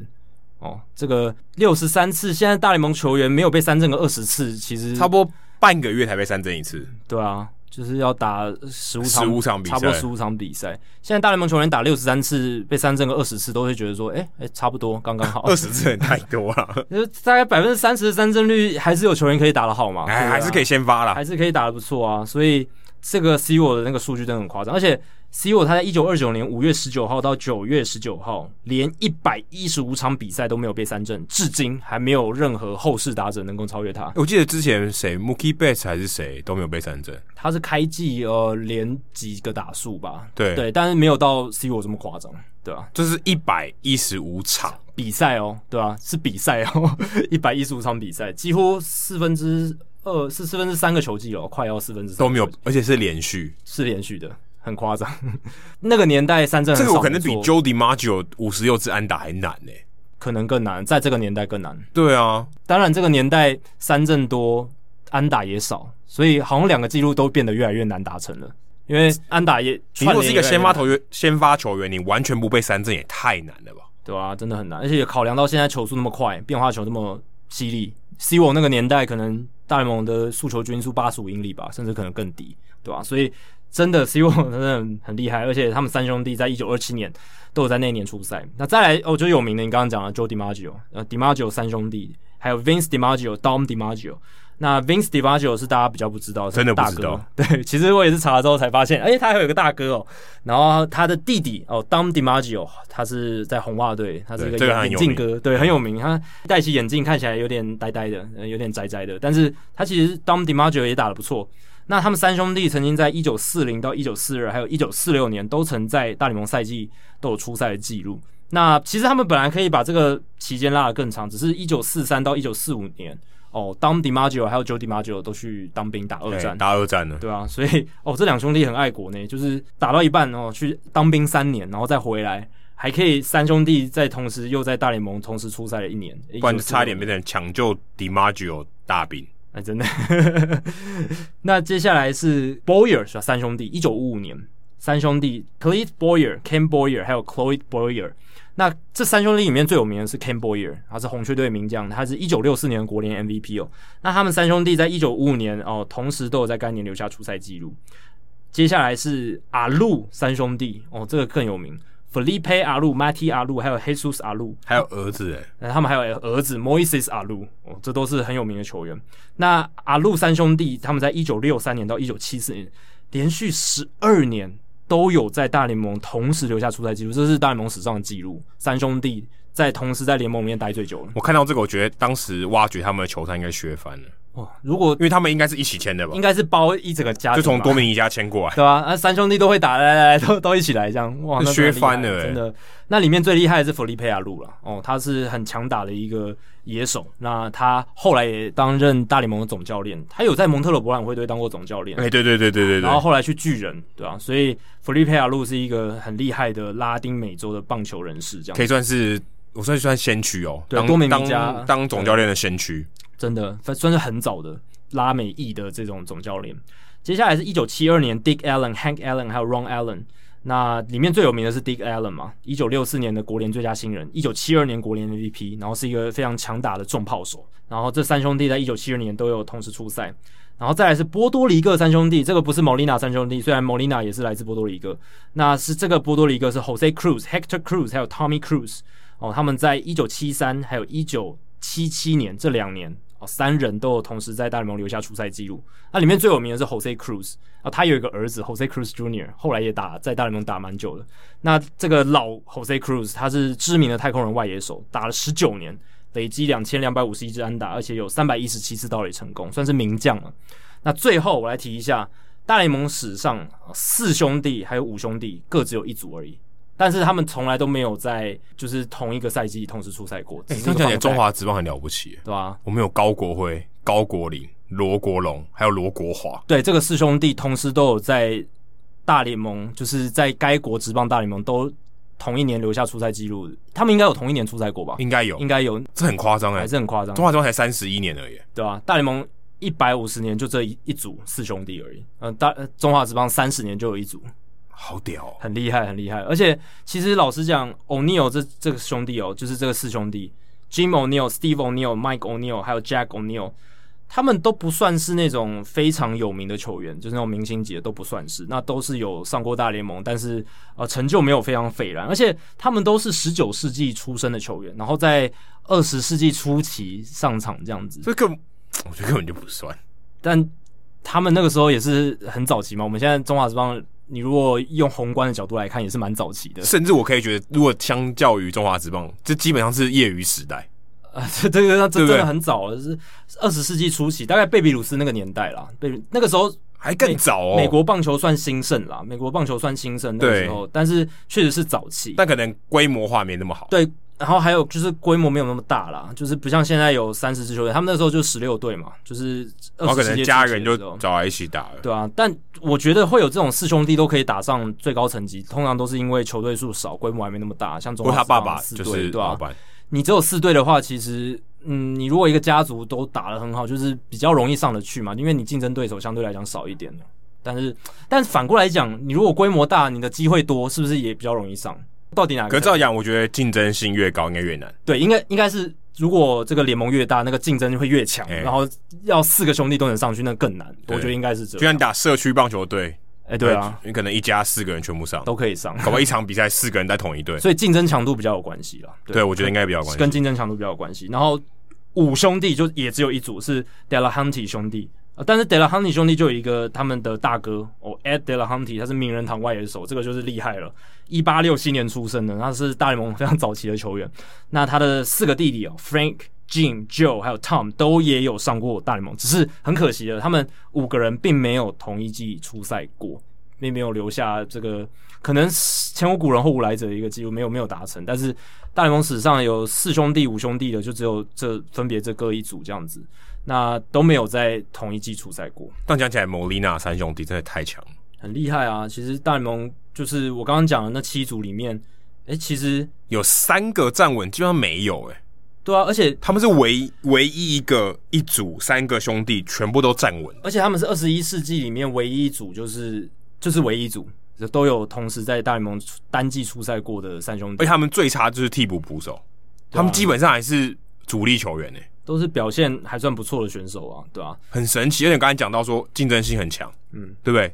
越到二十一世纪，竞争性越强，你三个人要留在同一个联盟很难、欸，是更难的。所以蒙利亚三兄弟真的非常的成就卓越，真的很不容易。因为就像刚才他们讲，现在二十一世纪的棒坛跟我们刚刚讲的 DiMaggio 啦，或者是 C 罗那个年代又差了。你靠关系还没办法，又对啊，又差很多。不像以前兄弟有几个靠关系的。对啊，而且以前其实也可以靠关系嘛。以前就是对，这更早期应该可以。啊、早期像大联盟早期有一些总教练，他可能跟一些人熟识，对不对？他说：“哎、欸，我的金主的儿子，两个儿子来打。”对啊，呃，你甚至不用说那么早期好了。你说 Tommy Lasorda 他是不是也是因为跟 Mike Piazza 他的老爸亲戚有关系嘛？对啊，那才有让 Piazza 这种就是那么后段选秀顺位的有机会让他看上一眼，对不对？嗯。那如果没有这样子的关系的话，搞不好 Piazza 永远没不会上大联盟。所以现在感觉真的很难。现在真的，现在现在没有没有这种故事。现在这种故事真的非常少，而且就算有关系，呃，总管也是跟你背景不一样的人。他可能是常春藤名校，他可能是管理出来的，他不会去管你说啊，你这些儿女情长。我就是要我最好的球员上来，而且你选进来，你也未必打到大联盟，对啊，老实讲，所以这真的是非常困难的一件事情。好，接下来是 Milton，嗯，Adam 和 Jackie 好，今年才开始听《Hito 大联盟》，内容很有深度。每周都很期待新的一集上线，谢谢主持人的回复，会继续支持和分享《Hito 大联盟》。我是个 MLB 资历二十多年的红袜迷哦，所以你可能年龄跟我啊、哦，可能比我还大哦。最早是因为被 Nomar Garciaparra 的特殊打击习惯吸引啊、哦，我也是逐渐开始支持红袜队。虽然红袜今年红袜队确定力拼状元签了，但支持红袜的心不变。这辈子的愿望就是去 Fenway Park 看一场球赛，体验一下全场欢唱 Sweet Caroline 的气氛啊、呃！可惜你现在如果去，也没有人唱。啊，所以没有人跟你唱，没有人跟你唱，但可能有广播了。嗯、那之前看 Jimmy Fallon 的一部电影《Favorite Pitch》就说到，他有世袭的分位 part 球票，感觉有点不可思议。想请问哪些人会有分位 part 的世袭球票？坐的都是很好的位置吗？是固定的座位吗？还是现区购票的时候才划位？那部电影应该叫中文翻译叫《爱情全雷达》，超超烂的片名。对，就是 Jimmy Fallon 跟 Drew Barrymore 朱罗巴利摩演的那部电影，很好看，我觉得。偏偏 Jimmy Fallon 根本是个洋基迷，我觉得 作为一个红袜迷，我觉得无法接受。对啊，我我是觉得这很瞎，应该找班艾弗列克来演哦。我觉得很瞎，可是可能那个调性。不对啊，就是班艾弗列克是，他是比较严肃的蝙蝠侠的调性，但但对啊，anyway，反正我觉得我觉得很瞎啊。你刚才提到说这个世袭的票哦，其实我觉得讲世袭有点太严重了，又不是皇帝世袭，啊其实就是季票可以优先续约啦啊，就是如果你现在有季票嘛，那我就优先问你，你还要不要啊？当然是这样子啊，一定要这样先问，因为这是最有可能继续买机票的。对对对，基本上就是这样，没错。他的机他的他的逻辑就是你最有可能买票的人，所以我就先问你，啊，如果你不买，啊，这个要试出咯，哦，那就这样。那你知道红袜队，因为大家很喜欢他嘛，所以基本上大部分人都会续约，就无限期自动续约，有点像这种概念。所以你说这样叫世袭嘛？哦，也许吧。但如果你买了这个座位啊、呃，当然你有权，你可以说，哎、欸，我可以买更好的啊。如果今天有别的这个座位试出了，你可以去买更好的。但大部分人会选择它固定的座位嘛，因为它就价格可能涨一点点，那我觉得这个价位可以接受，我就继续续订。我觉得基本上的概念就是这样，所以也不一定说这是特别好的座位，只是刚好电影里面拍的，他们坐在那个 field level，就第一层的看台的座位，所以算是不错。但但我觉得可能大部分人不一定啊，可能很差的座位还是世袭，所以我觉得就是这样，就是它就是一个预约的概续约的概念。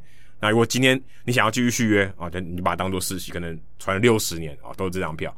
但我觉得这个好处就是，就像电影里面演的一样，你旁边的人啊，只要你没有你有去看这场比赛。你旁边的人基本上都固定的，对，有点像你去看电影的时候，旁边的人都是，诶、欸，都是每次来看电影都这些人，感觉有点微妙，但也有点有趣。每次都是跟你的好朋友一起看棒球，也有可能一开始是陌生人，后来变好朋友。对，就是聊久了，因为那部《爱情全垒打》那部电影里面，就是他们坐在同一区的，哎、欸，都认识彼此。但我觉得这有一个微妙的地方，就像我们去看球，我们不是买机票的人，对啊。可是有些机票的人他那天不能看嘛，对，他会卖给别人，所以你可能就买，你就是那个卖给，你就是这个别人，对对对，就你就坐在他们一群朋友里面。哦，就会有点格格不入啊。但是有可能他就知道说啊，今天又是一个我的朋友，这个坐在这边的人不能来，然后就换了一个我不知道的陌生人来。也许他就跟你聊聊天，啊你来干嘛，对不对？对啊。原本坐在这边的位置，这个人是谁？但通常季票会把这个票卖出去，搞不好他也是卖给就是很喜欢棒球的一些同好。对，但但但他可能这个是平常他坐的位置，那今天他这样没办法去看，所以他就二手网站就卖掉。那金爆焦点 Spotlight，如果你有看过这部电影的话，其实他们也有讲到说，他们其实就是拿报社的公关票，因为他们在 Boston Globe 上班嘛，所以他们因为跟这个棒球很有关系，他基本上是有公关票，所以他们也坐在蛮不错的位置。所以如果今天你有机会拿公关票，其实你也可以坐在不错的位置，你也不需要去买那些世袭的球票。对，题外的话，这部电影真的很好看，如果你是从事媒体业的话，都应该要看这部电影。但也蛮点。蛮蛮沉重的，是蛮、呃、沉重，最后有深度的一部，算是真实事件改编。我我自己好像看了四五遍哦，嗯、我很喜欢看这部电影。对，然后如果真的有一天啊、哦，他这边继续，如果真的有一天可以去波士顿的话，请问在台湾如何购买分威 Park 球票啊、哦？这个很多人问过我，非常多。那我给你一个中肯的建议，就是建议你到当地再买。第一个呢，你已经到当地，所以基本上你有机会去看球。而且你的这个风险比较小嘛，因为你知道说，诶，当地的情况怎么样？如果今天疫情爆发，你也看不了嘛，对不对？你如果一年前买，哇，你现在要退票多麻烦。那再就是战绩的因素，如果你假设是九月去看，红花队已经要拼状元签了，哇，那你先买跟后买差很多。你后买，它战绩很烂，那票价都低于那个票面价值，跳水，诶，你就可以便宜的买。那再就是先发投手或是特殊记录的因素，如果你今天啊、哦、这个比赛。呃，可能马上就要有一个记录要产生，哇，那很多的票价就水涨船高，或者先发投手的对决是好的对决啊，王牌对王牌，也许那个票价会被炒起来，所以你可以，差不多你可能到了美国以后再去做决定，说，哎、欸，你要看哪一场？也许你今天票价考量啊，你说我就挑对战组合稍微差一点的，我就挑，我就避开那个时间。如果你今天先买哦，你可能就这个你承担的风险就比较高，所以如果是我建议你的话，就到现场再买啊，也不一定到现场。你到了以后，过可能两提前两三天再买，其实都来得及，还是有票啦。对啊，因为你如果提早非常久买的话，就是像 Adam 讲的风险比较高，那有可能会买到不好的比赛，或者是那个时候有什么因素，然后变得比赛变得不好看。但是反过来看的话，也有可能抽到很蛮不错的乐透签嘛，搞不好一年前买九月份的比赛，然后结果那一场刚好是什么封王战，封王战，或者是某一个球员要创纪录，刚好就是那一天，哎、欸，那就很幸运。但是如果这个几率很低了，但对，但如果你是价格考量啊，我建议你真的是晚一点买，因为甚至如果你今天只想要赌啊，你可以开赛都在买。啊，开赛可能就跳水，黄牛就开始卖了，对，他卖不出去了，价格就要用半买半张送。对，再就是如果你想要买便宜一点的票，就是低于票面价值的话，其实呃，他们官方有一个网站，一个二手的转卖的网站叫 Red Sox Relay 啊，你可以去就转传那个 Relay，你可以去买它的官方的二手票的网站，所以你可以去那边很多寄票的人会在那边卖，因为它手续费比较低，所以你可以在那边买啊，那边也可以拿到也许不错的 bargain。像我之前给你做一个参考，我之前坐在本垒后方，大概十几排吧。一百二十块对洋基哦，我觉得算便宜，算划算。所以你那我也是大概三个礼拜、两个礼拜前买的，所以其实也还好。鸡袜大战一百二十块真的很可以，对、啊、我我也会愿意花这个钱去。但如果你做 Green Monster 可能是三四百块，所以超贵，所以看你了。而且而且我觉得有一个因素是看你买的座位你需要多少张。你买一张哦，相对可能比较容易买；你买两张哦，就难买。因为它未必有这两个位置，而且红袜因为分威球场这个古老建筑设计的限制，他们座位真的没办法盖太多，所以票价相对来讲会贵一点。对，它很小嘛，三万多个人，啊、所以啊、呃，如果你真的要挤进去看啊，你可以买站票，其实站票也可以啊，反正就一直走来走去啊，也还 OK 了。老实讲，对吧？也不用说一定要有座位嘛，你站着看其实也是一种别有一番风味。但站着看的话，你就比较累啊，嗯，就比较辛苦一点，所以。就就这样了，给你做一个参考。那在 off season 就休赛季的时候，可以有参观 Fenway Park 的 Ballpark Tour 吗？啊，现在当然没有，因为疫情的关系，居然球季中也没有。但是如果是没有这个疫情的关系的话，是有的啊，全年都开放的。那我这边查到的是给你做参考，休赛季的时候是早上十点到下午五点，等于从十一月一号开始到隔年的三月三十一号都是这个时间啊，只要冬天的时间它都是都是有的。那我记得没错的话，大概一个 tour 大概一个小时出头一点点。但我个人如果要我推荐的话，我非常不会推荐 Fenway Park 的 tour，因为 Fenway Park tour 真的蛮烂的，很没有诚意。第一个，你不会到球员的休息室啊，因为他们休息室真的很糟很烂哦，你不会去吗？家丑不会外扬。哎、欸，对，呃，对，但记者会去。但就第一个就我觉得不好了，第二个就是你也没办法到 dugout，你也不会去 dugout 啊，你也不会碰到那个场地。当然，虽然不能说碰啊，但你可以踩在那个红土上，警戒区上面是可以，嗯、不要踩到草皮。有些还让你在 dugout 拍照，大部分都可以，可以这个你也不行。然后你也没有办法什么到 Green Monster 后面去看一下哦，这个也不行。那但是要二十一块，我在票价里面算是蛮高的，所以我觉得蛮贵的。那我自己是蛮不推荐，因为我去过其他的 Ballpark Tour，红袜队是我觉得最烂的。嗯，我这样听你讲，我虽然去了 Ballpark Tour 没有到很多，但至少我去巨人跟道奇都算很有诚意，都会。呃，巨人是有到球员休息室里面，然后基本上还有到球场上也会给你拍照。对，基本上都会到对啊，客队的球员休息室，因为客队的话，对对对，他会清空，对对对，那你就可以去看，对啊。那如果今天是主场，如果今天是有比赛啊，客队就不给你看了，因为里面有东西嘛。那如果今天是没有比赛的话，哦，是还他们还没来，我是我我我记得是没比赛的话，客队是可以让你看。啊，今天有比赛的话，休息室不给你看。但基本上我觉得可以到那个 field level，就是你可以到可以摸到红土的地方是可以的。但红袜队也是不行，连我觉得 Green Monster 其实可以看一下，嗯，但都没有，但他只会让你在 Green Monster 的座位上面给你拍个照啊，所以我觉得是有点亏了。嗯，好，接下来是 Let's Go Giants 哦，非常直白的一个名称。他问说，二零二零年八月二十五号的时候，Richard Bleier 马林鱼队的投手哦，他拿下一个只投一球的胜投。那他想要问，诶，这种情况以前发生了多少次？那有没有没投球就拿下胜投的？哎，还真的有。那我先来讲说投不超过一球就拿下过胜投的案例，然后大联盟包含 Richard Bleier，呃，就是 Let's Go Giants 他在呃问题中提到八月二十五号那一场，包含这一次在内，大联盟史上共发生过一百六十三次投手只投不超过一球就拿下胜投的案例。那我先来看一下 Richard Bleier 这一场胜投哦，八月二十五日那一场嘛，对纽约大都会的队的比赛。那 Richard Bleier 他是在第五局的时候上来中继啊，他只投一个人次，用一球就解决掉。他最后获得了这场比赛的胜投。马林队其实哦，第二、第三局就已经得四分了。然后这是一场 double header 比赛，所以只打七局。所以这个其实是记录组给他的。对，是记录组给他的。因为先发投手 Daniel Castano 他只投四点二局嘛，然后就被换掉。然后 Bleier 上来就解决一个人次，然后他就下场了。所以也不能算队友帮他逆转。对啊，所以也不是，所以这个其实照理来讲，因为 Castano 他不符合胜投的条件，所以后面谁拿胜投是记录组自由行政决定。对，因为他也不是最后一个。对，所以我会觉得给 Bleier 这个他不是唯一一个，也不是最后一个中继投手。对啊，所以我会觉得给 Bleier 这个胜投很好笑，因为他也不是说。本来平手，然后后面下个半局，他投完下个半局，马林鱼逆转也没有，所以这个真的是自由行政给的。那为什么要给 Bleier 呢？因为照理来说，我记得那个给胜投的规则里面是有写，如果是这样的情况，你给胜投是要依据这个后面几个对球队最有贡献的投手给予他胜投，通常是给那个踩住刹车的人，对，就没有让对手得分或得很少分的。对，那 Richard Bleier 他确实是一球制造一个滚地球，那就。制造这个出局数，让那一局结束。可是你说后面的 Brad Bosberger 或 Brendan Kinsler，他们也都投了一局，也都没有失分，而且他们是投一局，诶，哦，他们都各投一局，诶。那所以我觉得这个也再次凸显出胜投这个数据的荒谬了。那题外话啦，今年突破僵局制其实也让胜败这个数据更没有意义嘛，因为如果你是呃上来。的投手，你要守住那个二垒的跑者，但是二垒的跑者进来，你虽然不会被记自责分，可是你会被你如果输球的话，你是会被记败投的。你可能甚至没有让对方打出安打，你就吞败投了，那不就莫名其妙？但是就基本上你你可能是压制，对、啊？就假设两个高飞球，对吧、啊？都深远高飞球，假设压制成功的解决打者，然后。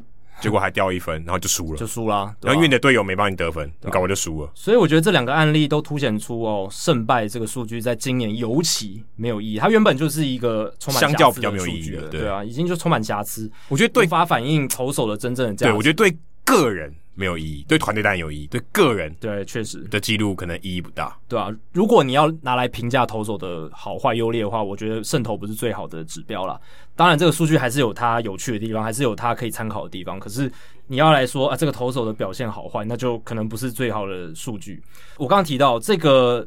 投不到不超过一球就拿下胜投的案例，去年就有发生六次，前年有六次，所以有这么多。对，它并不是那种哦超级像无安打比赛或者是像完全比赛那么罕见的事情，还是哦蛮常发生的。诶，其实无安打比赛比较多见哦，因为无安打比赛我记得有两百多场。哦，对不对？两百多还是三百多？那这个只有一百六十三次。在我们录音的这天就有完打，就完打。Alec Mills，大家还在查出到底是谁，但他到底是谁，对不对？哦，其实陈强大有写过一篇关于他的文章，大家可以去看这样子。好，拉回来，所以这个其实是比呃完打比赛罕见，可是哦，其实这几年也有发生过蛮多次的。零球，一球都没投就拿胜投了，史上还真的发生过两次。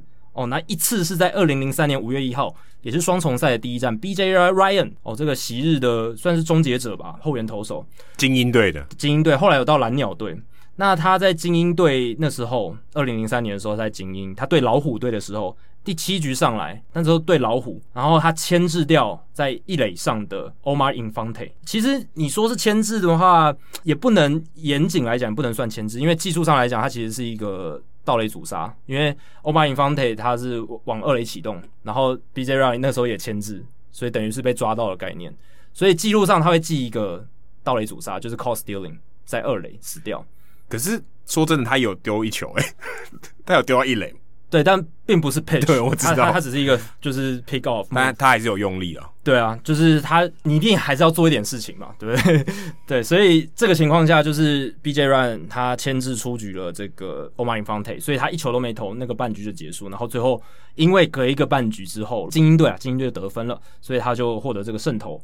那再来一次是二零零九年的七月七号，洛基对国民的比赛，Alan 这个以前有在红袜队投过，对，在红袜队拿过冠军。对，然后二零零九年的时候他在洛基，他也是其实类也是类似的情况，也是在呃垒上呃有人的时候上场，然后他把 Austin Kearns 牵制出局，所以两个都左投诶，BJ Ryan 跟。Embree 都是左投，合理啊，因为左投比较容易牵制出局，比较容易欺骗到这个跑者。但一百五十年的两次，说真的，左投也没什么意义啊。对，就是当然，这个数据的资料库是从大概一九零一年才有吧，就是一些 play by play 的东西，就没有到十十九世纪，可是也是真的超级罕罕见的一个数据，这样子，就只有发生过这两次。那在这边给这个 Let's Go Giants 参考。好，接下来是我住泰山哦，我记得你之前都写我住泰山，你们好啊。没关系，你也好。那上集的听众信箱单元讨论到球场的设计，让我也开始也很好奇棒球场的建造问题。请问棒球历史上棒球场的设计有没有特别有名的设计师或事务所吗？大联盟级的球场施工期和预算大概多长？全联盟的数座球场有出自共同的设计者之手吗？其实这个答案真的很明显，我甚至没有查我也知道。因为如果你去看，我之前有提过一本书叫《Ballpark Baseball in American City》，是 Paul Goldenberg 啊，他写这本书，其实里面有解答你所有的问题。那最有名的，在书中也几乎是洗版的，就是 HOK Sports，那现在是叫 Populous 啊，就是人潮的这个事务所。其实，在台湾呢，你也看到他们的作品。台北小巨蛋跟大巨蛋都是他们设计的啊。小巨蛋是二零零五年嘛，大巨蛋现在还在盖。那大联盟现在哦，现役的三十座球场里面有二十座是他们所参与设计的，其中 Citizens Bank Park 就是费城人队的主场是合作的，其他都是其他十九座都是他们独立设计的。所以你可以看到这个 Populous 是 HOK Sport 基本上垄断了所有的棒球场。好，这三十年来，几乎所有的棒球场都是他们做的。从呃一九九一年的 Guarantee Rate Field，就是现呃之前的 US Sigler 白袜队的主场，一直到最近的啊 Truist Park，就是以前的 SunTrust Park 勇士队的主场，都是他们盖的啊，都是他们设计的。嗯、不管什么样的风格啊，他们最有名的其实就是 Oracle Park at Camden Yard，就精英队主场。对，一九九二年那个一盖好哦。算是一炮而红，因为当时就是把这个现代跟复古，算是一个他们创造了一个新的风潮啊，融合现代跟复古的这个风潮。对，他们把就是二十世纪初级那个时候棒球场设计的美感元素带到现代棒球场的方便跟便利里面结合在一起，结合的非常好。对，基本上就你。像风味派就是老旧啊，就是他们都在博物馆里面，虽然很有历史，很有美感，很很有复古感，可是设计不符合现代的需求。讲白说就不舒服。对啊，那你要舒服，又要美感，又有复古的感觉，又有现代感，融合的很好。Camden Yards 是一个很好的范例。自此之后。他基本上就是垄断了这个市场，所有球场就他盖的，因为他做的太好了。而且我对 Camden Yards 特别有印象，是因为我翻译过一支就是球场为什么那么不一样，大联盟 Originals 的那个影片，它里面就有访问到 Camden Yards 设计者 Janet Marie Smith，他那时候就是跟 HOK 合作嘛，然后去设计这个球场，他就会讲到说，其实他当初的想法就是把早期那种美感带到现代，所以。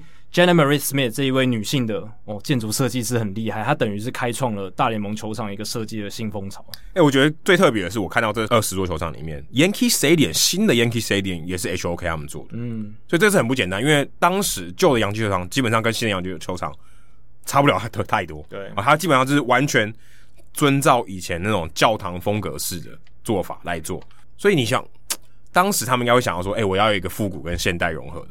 就还是找了 HOK 来帮他们，有点像是翻模，在做一个洋基球场的那种概念，所以我觉得也很不简单。因为通常会找他们是想要他们的风格嘛，想要他们的这个 创意，也没有找你们来，还是跟我做一个翻模一样的 旧的洋基球场，做盖一个新的。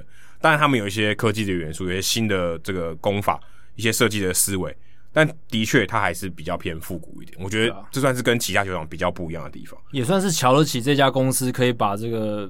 蛮难的任务把它做好了，对，因为毕竟洋基球场这么有历史，那你要能把那个精神哦传到新的洋基球场。虽然有很多人批评说新的洋基球场还是没有那种以前的味道，可是我觉得总体来讲，虽然我没有去过旧洋基球场，可是旧洋基球场有很多被人诟病的地方，它有改进掉。而且我会提到洋基球场，是因为它就是全大联盟最贵的球场哦。当然我不知道这个包含了什么，但我看 Wikipedia 上面写十五亿美金。妖兽，但有可能考虑到美国当呃纽约当地的物价还有人力，地价哎，地价人力，然后我觉得这可能因为当地的人这个公园，我想应该是比较贵一点，因为他们的生活费需要高一点，所以 Yankee Stadium 是最高的。因为你刚才有问到说大概花多多少钱，那他们花了三年的时间盖，花了十五亿美金，等于一年要烧五亿美金平均啦。那我后来查了一下最近的这个几个球场，像最新今年落成的 Global Life Field。他从二零一七年九月二十八号一直盖到呃今年啊、哦，我们我们我们不能说盖到什么时候，因为其实真的完工的期间，这个 Wikipedia 上面也没有写，因为什么时候完工也一定很难说。但我们就把它当做第一场打表演赛、打正式比赛的这个算，二零二零年七月二十一号，他总共花了一千零二十七天，大概三年不到，三年不到这个时间，花了十一亿美金去盖这个球场，嗯、所以基本上啊，照理来讲啊，一般常识的思维来看。应该是越近的球场，就越靠现代球场，应该越盖越快，然后越来越贵啊，因为物价关系、通膨的关系。但其实也不完全的，因为像勇士队的 Truist Park、SunTrust Park，从二零一四年九月十六号破土，一一直到二零一七年三月三十一号打第一场表演比赛，花了九百二十七天，对，的确也很短，而且甚至比 Global Life 还短。但是因为有疫情的关系，也许 Global Life Field 是更快的，但他只花了六点二二亿美金，就差不多一半而已。所以这个差距其实很大，你就看蛮大，蛮大的。所以你可以看到说，其实也没有差多少。而且 Global Life Field 是游击兵的嘛，那游击兵跟勇士队的人气，其实我觉得没有落差到很大吧。但有一个关键是因为 Global Life Field 是有屋顶的，嗯、哦，是有开合屋顶，造价会贵很多。对，所以 SunTrust Park 现在 Tourist Park 是没有屋顶，所以我觉得我觉得差距可能最大在这里，差距应该就在这了。可是 Marlins Park 啊，Marlins Park 大概更早一点，我记得二零一二年开始就开始启用。它其实也才六点三四亿美金，那如果换算成现在通膨的情况下，大概七亿多，嗯，所以其实还算是便宜，对啊。如果跟我们讲 Global Life Field，所以你可以看得到说，基本上没有错，呃，越靠近现代的，就越接近你现在的日期的，会越来越贵，而且建造的时间也会越来越短。当时 Abbey's Field，现在我可以说是古老最有代表性的 Abbey's Field，它盖这个球场其实更快，其实有点颠覆我原本的印象，我原本以为。要盖很久，他是在纽约布鲁克林区，就是以前道奇队的球场。对，就现在 Citi Field 也是照 Ebbets Field 的那个外观去盖，很早就拆掉了。一九一二年三月四号开始盖，到一九一三年四月九号就完工，才花四百零一天就盖好。哦，当时也不是木材，已经是钢，已经是水泥的，但只花七十五万美金。当时啊，嗯、现在算起来大概是一千九百多万，所以也很便宜啊。我不知道当时七十五万是多少。但目前看起来，如果通算到通膨，其实也好像也还好，嗯，对，才一千多、一千九百多万，快两千万而已，可能比一个球员都还都还不到。所以 Ebbets Field 当时只花四百零一天，所以也有点突破我刚刚原本尝试的想法说，说以前盖球场很大，可能要盖很久，以前功法可能没有那么好，现在的功法可能越来越盖越快啊，可能这个越科学更有效率。但其实 Ebbets Field 在开四百零一天而已，是很短。但可能那个时候的球场的设计啊，或者是建筑的架构不会像现在这么复杂，或者可能以前也没有空调，也没有对啊，也没有电梯，你不用装那些奇奇怪怪的设备嘛。不是，可能以前也没有厨房，你不需要重训室嘛？以前没有什么重训室、电力设备，对啊，对啊，对啊，那些哇，那可能就差很多。对啊，你现在的需求非常多元嘛，而且你要考虑到的东西非常广、非常杂。那以前都不用，就是有个场地啊、呃，有观众席，有个斜坡，有个有个阶梯，然后球员有个空间，这样就好了。对，所以基本上可能很阳春。所以我大概给你一个概念，就是可能盖一个现代球场大概三年左右，可能九百多天、一千多天，然后大概花十亿美金，差不多这个 range。所以如果你今天要盖一个球场，你可能要十亿美金。嗯，不晓得大巨蛋花了多少钱？对，之后。可以来看一下最后的结果到底是多少钱 哦？对，因为可能前前后后加了很多钱。对啊，因为现在还没有完工嘛，你不知道他最后到底是金额是多少。但他们也是 HOK 哦，也是 Populous 这个事务所盖的。其实相信专业就好了嘛，人家那么有经验。对啊，我想他们应该是不会乱改了，对啊。好，接下来是五 A 球迷，五 A 球迷他想问说，大联盟比赛中是否有单局三个出局数都是靠投捕手牵制而出局的呢？捕手牵制出局是没有，我可以蛮肯定告诉你的。那投手完成单局三次都是牵制出局，诶，确实有发生过，但是也就只有那么一次。那是发生在一九八三年八月二十四日，这是也是一个哦蛮传奇的比赛哦，也是因为这一件事情，T.P. Martinez 他牵制出局了三个蓝鸟队的跑者哦，在单局里面。那这个是在这个八零年代嘛？那 T.P. Martinez 他是精英队的投手，那他都是以后援投手的身份出赛。好，那场比赛九局下半呢，精英队落后两分。那精英队那时候他们把他们第二个捕手 Joe Nolan。代打掉，因为那个时候很关键嘛，他们要打回这个追平分的话，他们需要更好的打者，所以呃，他们换 Benny Ayala 上来打，然后 Benny Ayala 诶发挥了，在关键时刻有所发挥，打回球队的第二分，然后下一棒的 Al Bumbry 再打回追平分，所以这场比赛呢就到了延长加赛里面。那 Joe Nolan 呢，他其实已经是那天比赛精英队第二个捕手了，他是在七局下就代打掉主战捕手 Rick Dempsey，所以在那个时候呢。精英队其实是把他们守备组的捕手，应该说主战捕手都换掉，连替补捕手都换掉，所以他们已经没有捕手了。所以他们在十局上半啊，十局上半的时候，他们不得已，他们只好换上二垒手 Lenny Sakada 去蹲捕。好像林子伟哦，哎、欸，真的就很像这样的情况，就是主战捕手都用掉了嘛。但林子伟是大比分落后了。啊。对啦，所以这个比较理由理由比较不一样，可是理由比较不一样。上场的这个角色其实很像，内野手直接掉进来，而且还中线的内野手。对，而且 Lenny Sakala 他也是生涯第一次，也是唯一一次蹲捕，就是在那那个时候十局上班的时候。所以如果你是对手，你会怎么想？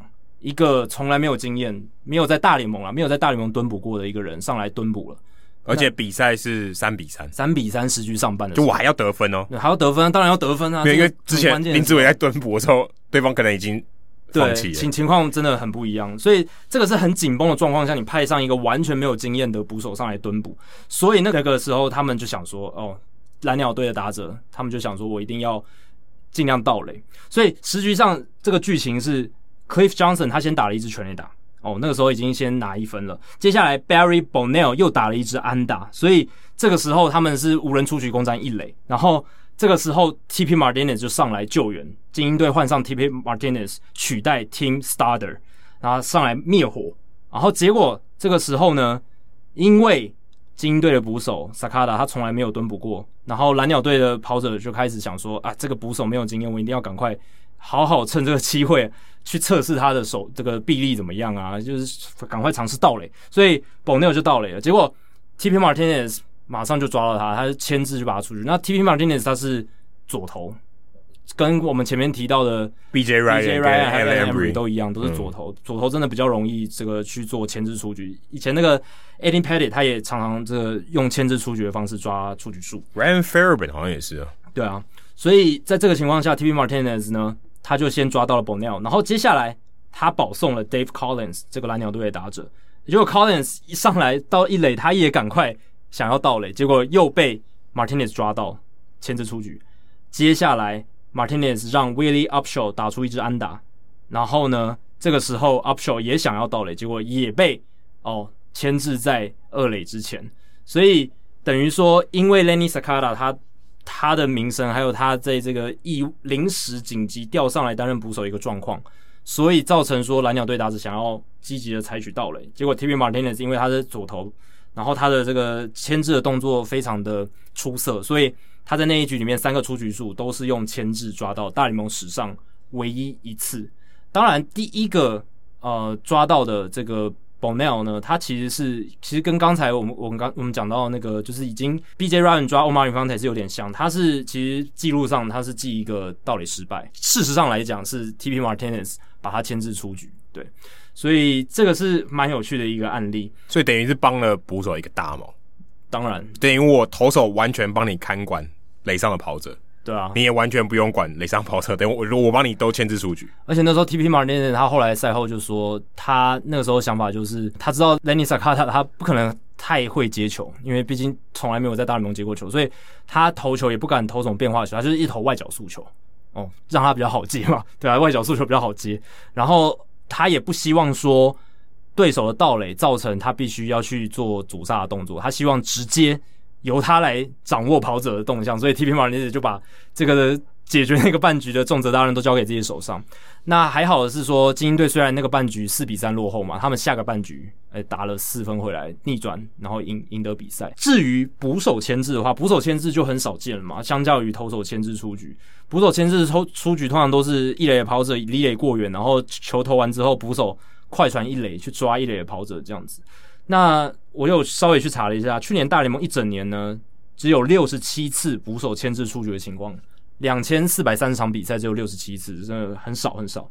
那只有七名捕手单季超过三次，那最多的是 Young Gomes、Lou Trivino 还有 Christian Vasquez，他们去年的牵制数都是四次哦，并列去年大联盟最多这样子。这真的太难了，要牵制出局，尤其捕手要牵制对方出局，我觉得难度非常高，对吧、啊？通常都是一垒的，然后有点 caught snapping，就是 OK，他就没有注意到，然后传一垒他死。就一垒跑者离垒太远，然后他又没有注意，就是对方头部手在干嘛，哦，就就被就被抓到。而且你看去年最多就三个人就各四次，你说一局要发生三次，应该不太可能了。其实那一年那一场比赛，蓝鸟总教练是 Bobby Cox，他其实。第一个 Bonnell 他出局之后，他就已经告诉下一个打者 Collins 说：“你不要，你上来之后不要再给我那个牵被牵制出局。”其实这个一垒指导教练应该要打屁股。对，Bobby Cox 他就跟一垒指导教练说：“你要给我盯好 Dave Collins，还有后面那个跑者 Willie Upshaw，叫他们不要再被牵制出去，结果他们都没有做到这。这真的太难度太高，也要有、啊、也要有很笨的对手，对啊，要对手要配合一下。这些球员真的有够笨的，所以 T. Martin 现在就说他下场的时候，记得看到 Bobby Cox 气的在休息室里面砸那个就是他们喝水的那个器材，有丢矿泉水瓶吗？跟哈林哥一样，比哈林哥更严重。他是把那种那个饮料，就是装饮料的、装装水的那个整个大罐子砸烂这样子。好，接下来是台服蟑螂王哦，他问的这个问题呢，我觉得非常 hardcore。两位主持人你好，小弟发现睾丸癌哦，这个癌症常常在大联盟的选手中听到。近年来呢，就有 Jameson Taillon 还有 Chad Bettis、Connor Joe 等人罹癌。另外，今年大都会选进的新秀 Eric Ors。以及世界大赛 MVP Mike Lowe 也是睾丸癌的患者，你怎么记住这么多睾丸癌的这个幸存者？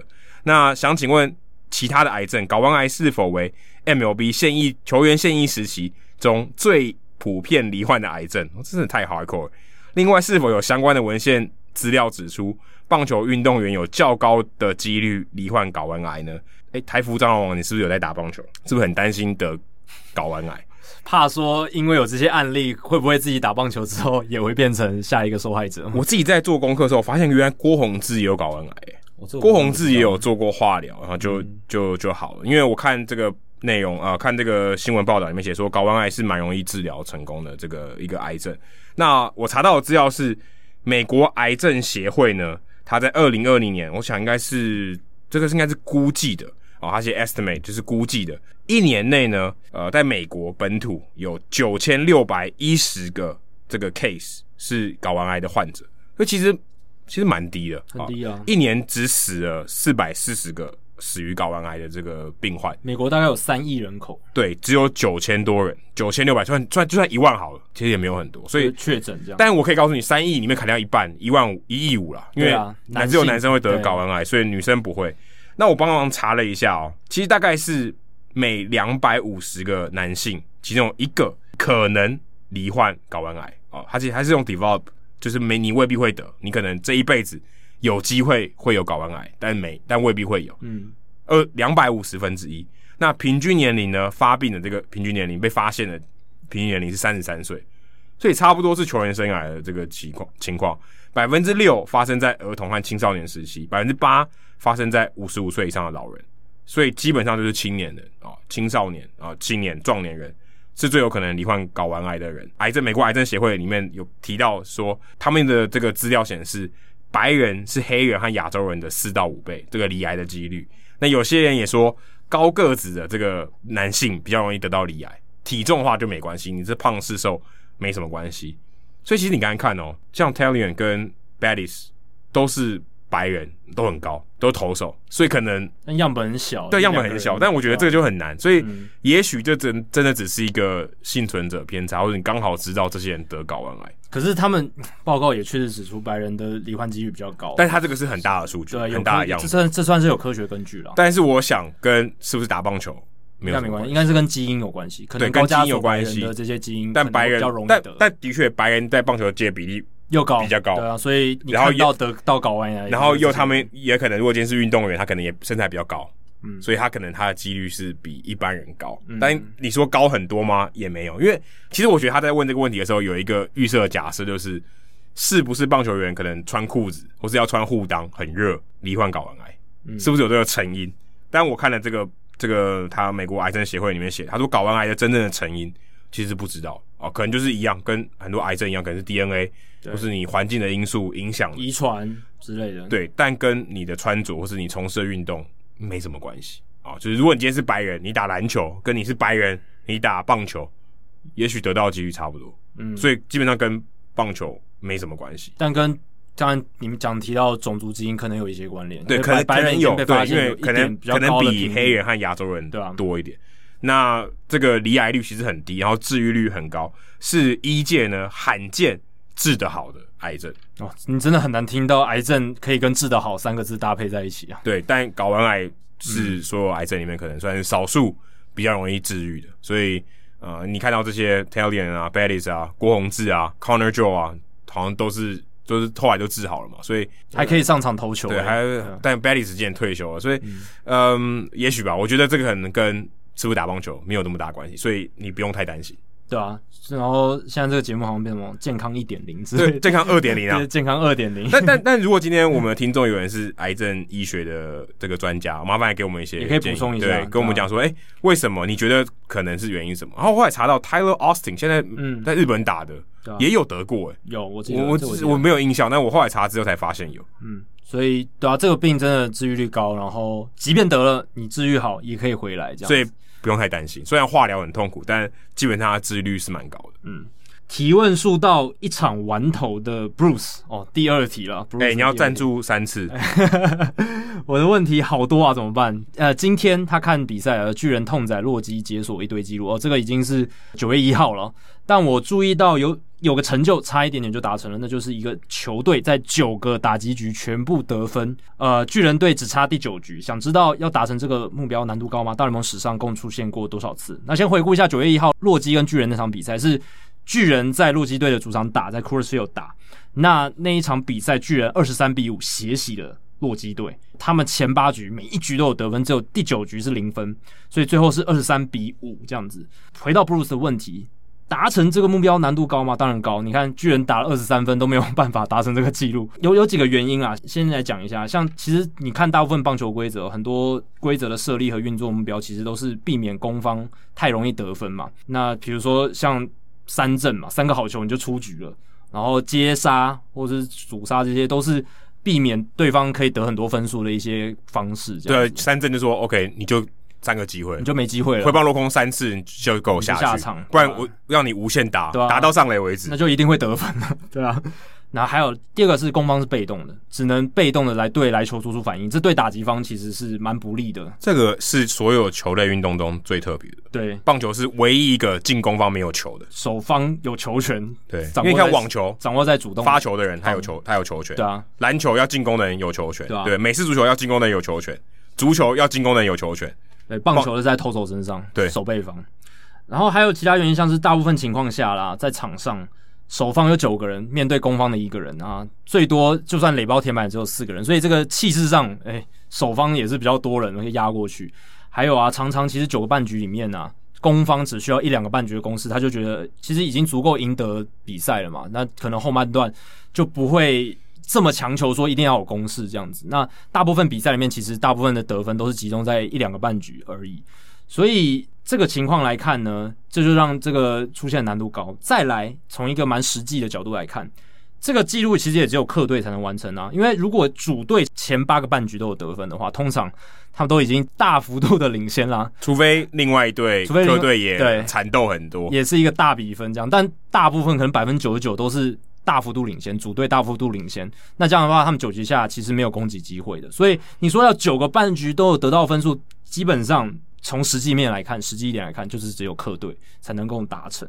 那我看了一个一九八一年美国棒球研究协会，他们有一个棒球研究期刊，里面有篇文章是 Robert E. Jones 写的，他有用几率去算哦，认真去算，他发现平均每四十五万一千八百四十三场棒球赛才会有一场客队每一局都得分的比赛哦，所以这就是几率哦。如果布鲁斯你想知道几率，就这样，四十五万一千八百三十四分之一哦。真正实际上大联盟的历史记录是怎么样呢？大联盟从两联盟合并的一九零一年至今哦，总共发生了二十万又四百六十二场比赛，有发生过三次。诶，这样的情况，所以其实比其实比实际的几率高高很多，诶，高很多，高很多。二十万又四百六十二场比赛发生过三次，而且高了快六倍。对啊，而且三次很有趣，都发生在国联。哦，那是哪三场比赛？第一个是一九二三年六月一号，纽约巨人队做客费城费城人队，那那天巨人队二十二比八血洗了费城人。哦，一到九每个半局都有得分，而且很有趣的是。费城那场比赛有七次失误，现在棒球你好像很难看到单场七次失误哦。我只是四次失误你都觉得很很夸张了，在大联盟比赛里面那到七次失误，因为通常失误太多，集中在某一个人身上，应该就被换下去。对啊，然后就止血。对啊，而且通常要打进场内的球够多，才有可能发生那么多失误。现在的确啊，他得了二十二分，所以有可能很多次失误贡献。真的。那一九六四年九月十三号，圣路易红雀做客芝加哥小熊，他们十五比二击败芝加哥小熊。最有趣的是，小熊那天也是七次失误，也是很惨哦，守备表现很差。也许就是因为这些守备失误的加进去，让红雀队有机会每个半局都有得到分数这样子。然后再来最后一个是，哎，很近代，一九九九年五月五号，科罗拉多洛基做客，又是小熊哦，小熊是两次的苦主哦。那洛基队那一天是十三比六哦，他们得分很平均哦。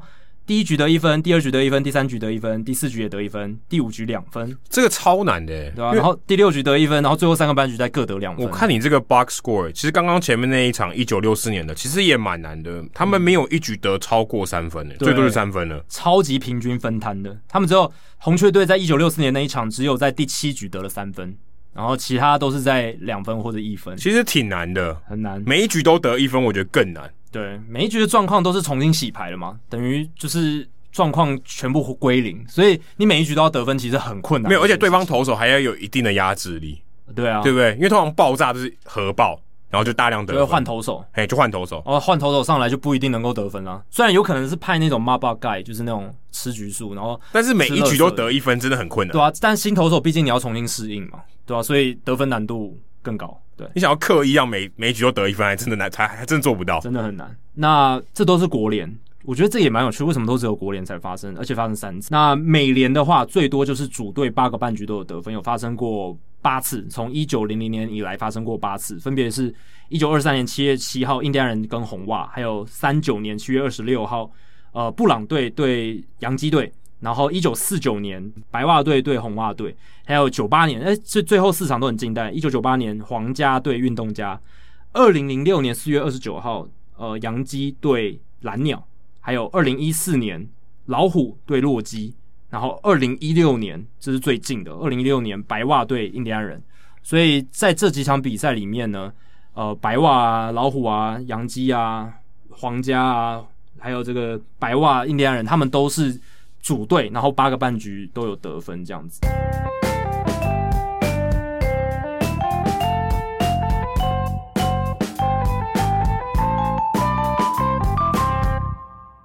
接下来进行本周的人物，我来讲单元。Alan 这个礼拜要介绍谁呢？诶，这个礼拜我在 New York Times 看到一篇很神奇的文章，而且神奇到我觉得这个故事我居然不知道，我真的觉得太令我意外。而且我真的，我应该非常有可能亲眼见过这个人，因为我在我去过光芒队的主场，然后有去采访过，所以我想我应该有亲眼见过他，只是擦身而过。对，可能擦身，或者我们一起用餐在同一个地方，在那个 Media Dining Room。所以，但我但我真的不知道这个故事，我觉得太神奇了。他叫做 Enrique Oliu，Oliu 就是乌溜，有点像 Oliu，Oliu，Oliu，Enrique Oliu，哦，Enrique Oliu，O L I U，呃，六就是很像流那个溜，Oliu。那他，你听这个名字应该知道他是中南美洲人，然后讲西班牙文。诶，这个姓其实，在西班牙语的世界里面很少见，很很少见。Oliu 就是乌溜嘛，就台语，就是那个鱼。乌溜溜，乌溜是一个鱼啦。如果大家有在吃鱼的话，乌溜应该听过。那他是光芒队，坦帕湾光芒队的西班牙语的广播球评，做 radio 的。五十八岁，他来自尼加拉瓜。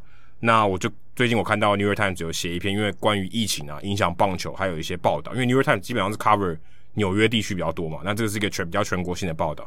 他想要知道说，诶、欸，疫情影响棒球有哪些地方？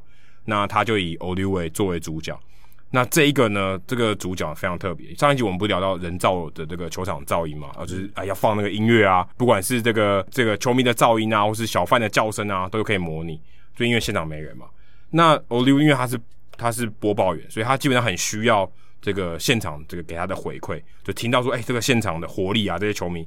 然后给他这个播报的情绪，因为觉得这蛮重要的嘛。因为你要知道，哇，现在很鼓噪，对不对？你的这个心情会嗨起来。对。那我觉得这个对于这个他传达这个情绪给在这个收音机旁边的这个球迷朋友，是一个很重要的这个关键。那我今天这个球场空荡荡的哦，只有这个噪音很假，那他可能就觉得有点提不起劲。假嗨，如果你硬要去带情绪的话，有点有一点假嗨。其实我觉得像我们之前在。播的时候有拉拉队嘛，可是现场都没有人，我觉得有点像那种概念。啦啦队就相对来讲比较难工作，因为他就是面对空荡荡的假人，对啊，还还有这些对，然后然后然后要很嗨，就我觉得那个情绪很难上来，因为这个真实的互动是很难取代。那为什么我讲到说他很仰赖这个呢？因为 Oliu 看不见，他是一个视障人士，他从小就看不见，这个超狂。对，这个真的太狂，我我完全没办法理解这件事情，而且他不是什么一日广播哦，他不是去。插个花的、哦，他 regular 的。他做这一份工作，从光芒队有这个队以来，魔加魔鬼鱼，他就开始做了，做了二十一年。他靠什么？看不见嘛？你是我的眼，就靠听觉，太神了吧？嗯、他靠听觉，然后他当然他的棒球知识很丰富，所以他有办法胜任这个工作。可你想，他完全看不见比赛，他还可以播。对啊，他但他不是 play by play，他是做球，对，他是做球评，但是他可以靠着他的知识，跟他你刚刚讲的，就是听到现场的反应，然后还有他主播他旁人播报什么，然后他可以去做立立即的判断，来提供评述。这让我想到那个原生决胜决胜球，那个克林伊斯威特不是演那个球探，嗯、虽然那是虚构的，他就靠听哦，听到那个进手套的声音，然后就可以知道这是怎样，或者打出去的声音，他知道哦这球打扎不扎实啊？但是这个有点传奇啊。但但没想到，真的还有视障的人可以播球。那他跟这个 Ricardo Tavares 已经搭配二十年。我看报道写二十年，可是我看官网上面写 Tavares 跟他只搭配十七年，所以我有点搞不太清楚。Anyways，反正搭档很久啊，还有一个他的呃主播搭档，就跟他搭档十七年，非常久一段时间。会不会是在大联盟十七年，然后在可能在之前他们有搭配了多了三年？哦，有可能，有可能他们在别的地方有搭配过。那因为那个 Oliu 他在光芒队、魔鬼鱼队开始之后他就已经有啊，所以他就等于是第第一个啊西班牙语的广播的这个球评，一直到现在。只是跟 Taveras 的搭配是二十年这样。对，然后 Taveras 可能在光芒队、魔鬼鱼体系做了十七年，我也也许有可能是对，也许是这样。那刚刚有讲到说，他其实不完全啊，只靠听觉了。他的太太 Deborah Perry 啊，会在转播的时候跟着他一起，他看那个荧幕，告诉他场上发生什么事，就咬耳朵了，在他左耳这边跟他讲说。刚刚发生什么事，或者有什么细节，你可以可以讲啊，可以注意一下，因为都靠他收集资料，然后他去消化，所以这还真的蛮神奇的。因为他要等于仰赖另外一个人啊，就是你是我的眼，他去看那东西，然后转述给他，然后再马上讲给他的听众朋友听。哇，这真的很难，等于他真的是完全得得靠自己的听觉，还有旁边他的 partner，还有他的太太给他的资讯去播这场球赛，而且让其他人感觉不到这两个人的存在。没有人知道他太太在旁边，感觉他自己亲眼看到了场上发生的一切事情，然后做出评述。对，但他有在报道里面提到一个蛮有趣的观点，是说，因为现在没有人嘛，所以他听到这个球棒击中的声音，还有捕手接到球的声音，他可以更可以判断这球是怎么样。所以虽然情绪可能没办法那么快带进去，可是，在分析上面搞不好对他是一个帮助。他因为他听得更清楚，好不好？对，以前哎，可能咬中球，嗯，听不太到欢呼声，太太吵了。那他现在可以听得很清楚。但其实光芒队主场应该平常就蛮平，平常就 应该就听得蛮清楚。但他们不是有那个 cowbell 嘛，有那个牛铃，我觉得对他讲应该蛮干扰的，嗯、因为对啊，对他讲听觉可能真的蛮干扰。他但他其实觉得这个没有噪音，还反而不是最困扰他的，最困扰他是因为疫情的关系，他赛前的时候不能跟别人接触啊，他不能去跟球员啊、教练啊、球迷啊、现场球迷去聊天，因为他认为这个是他播报的时候很重要的一个元素之一，就是 OK。他赛前去跟人家聊天，他可以获得一些资讯，因为他毕竟看不到，所以他很需要人家跟他沟通，然后去仰赖这些资讯，去这些做 input。所以他认为这个规律没有了，让他觉得很不习惯。因为疫情的关系，他尽量减少跟别人接触嘛，所以他可能要用视讯，跟视讯就麻烦了，他没办法在赛前跟这个教练、球员啊聊一聊，所以他觉得这是最困扰的地方。对啊，其实大部分从疫情开始到现在，大部分那些美国的主播啊、球评啊。他们在被访问说：“哎，你在这个疫情里面播报，你觉得差别最大的地方在哪里？或者你最怀念什么？”他们全部几乎一致都会说：“我怀念跟人的互动。”因为他们那些球评啊，或者是主播，他们工作前他们一定都是到呃休息区啊，或者场边，他们打击练习就是跟大家聊天，不只是跟球员教练啊，也会跟球迷或者是工作人员、广播的主播或者是数据的那些人什么的，跟他们聊天这样子。所以把这个东西拿掉，对他们来讲是一个蛮大的冲击。对，对，Oliu 又更是如此啊。我讲另外一个情境，就是现在可能都用 Zoom 或是用视讯。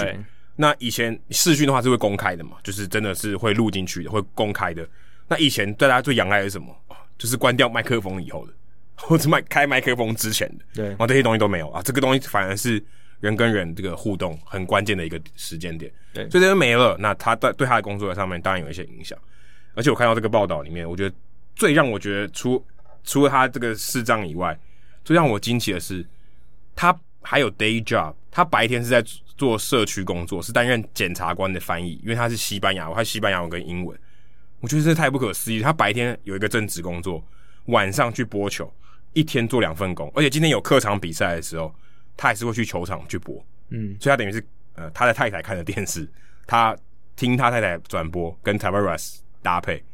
这真的太神奇了，而且我看到你这边是写说担任检察官的翻译，对，担任在法庭做检察官的翻译。就我，因为我学翻译的嘛，那就我的了解哦，担担任法庭或者是担任这种检察官司法的这种翻译，其实是超级难的。它不是一般的社区口译，说什么哦，你只是帮可能以台湾来讲好了，你可能会帮一些移工做一些简单的，如果他要看病日常的对话，蛮像这种概念。对，但是在司司法体系做检察官的翻译。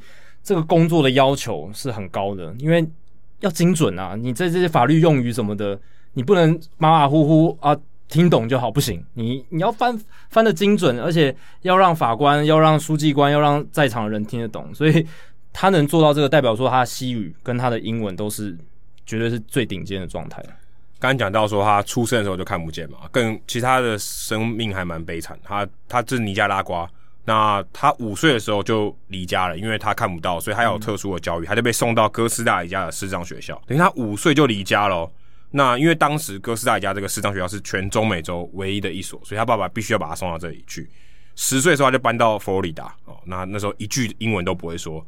我看报道里面写到，他就是靠这个收听这些运动赛事来学英文哦，就跟我我跟 Jacky 蛮类似的，就是 OK 看这些比赛，然后去学英文，然后也。西不管用英文或是西班牙语去理解这个比赛，他只能用听的，比我们更难。他只用听的，对。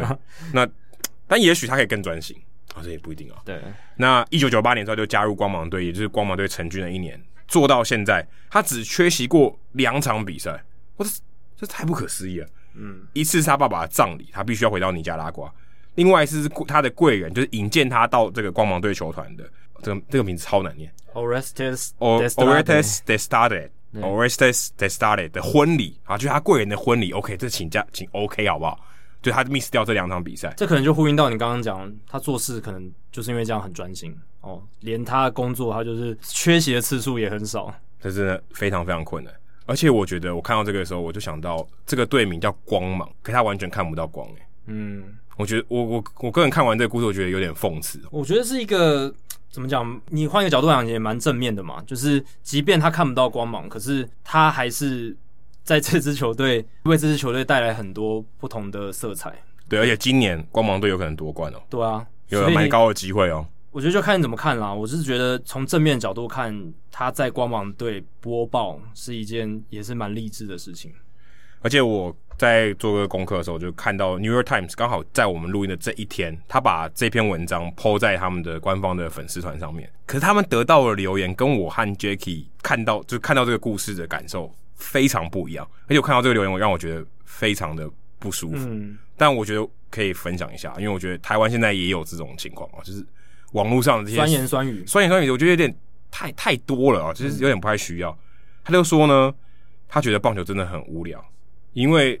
一个盲人哦，一个视障的人，他都可以播球赛，真的没什么可以看的，还是一个双关语，对不对？嗯、因为他他没有看不到嘛，他他还是可以播这个球赛，他觉得 not much to see，没什么可以看。其实我觉得这个留言蛮白痴的啦，我就直白一点讲，真的蛮白痴，因为其实正好跟他讲的恰恰相反。如果你看不到比赛，你都可以讲得津津有味，都可以成为一个球评的话，那这个比赛有趣的不得了。他更厉害，对，他不需要画面，你就可以讲的让人家有画面，让人家可以在这个比赛里面享受那个情境去想象。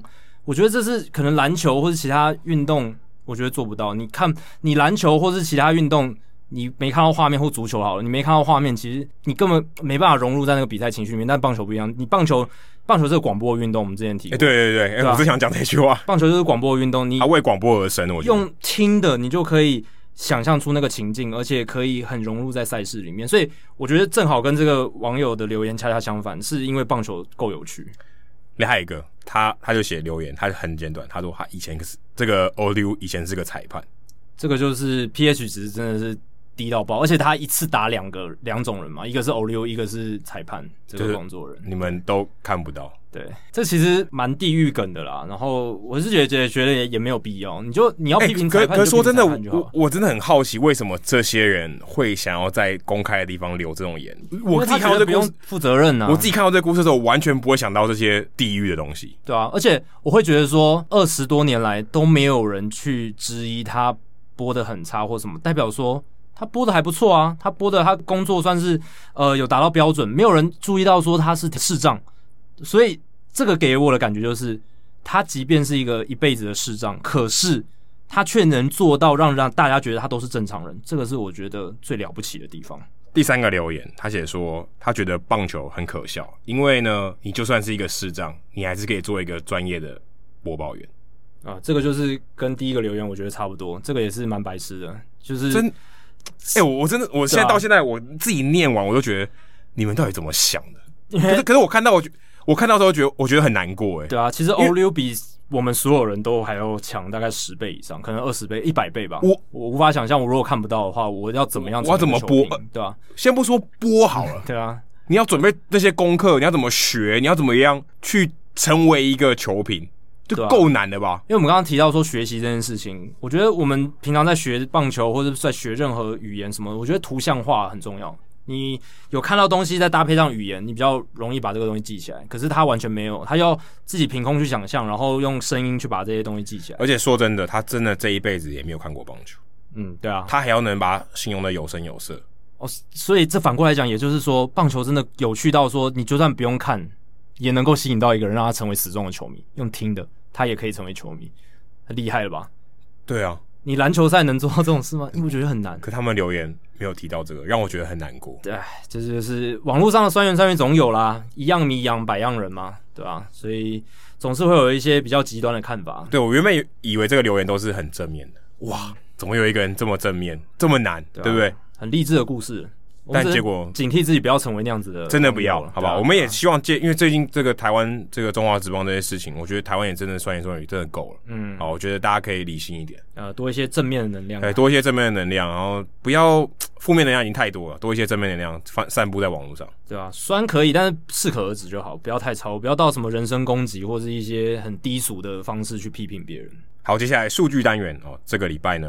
有大屠杀，嗯，除了酿酒人十九比零屠杀老虎队以外，还有更夸张的，对，就是勇士队二十九比九血洗马林鱼队那场比赛。这次数据单元要讲的是，它是史上第一次出现二十九比九这个组合的比分，就一百五十多年来经历了。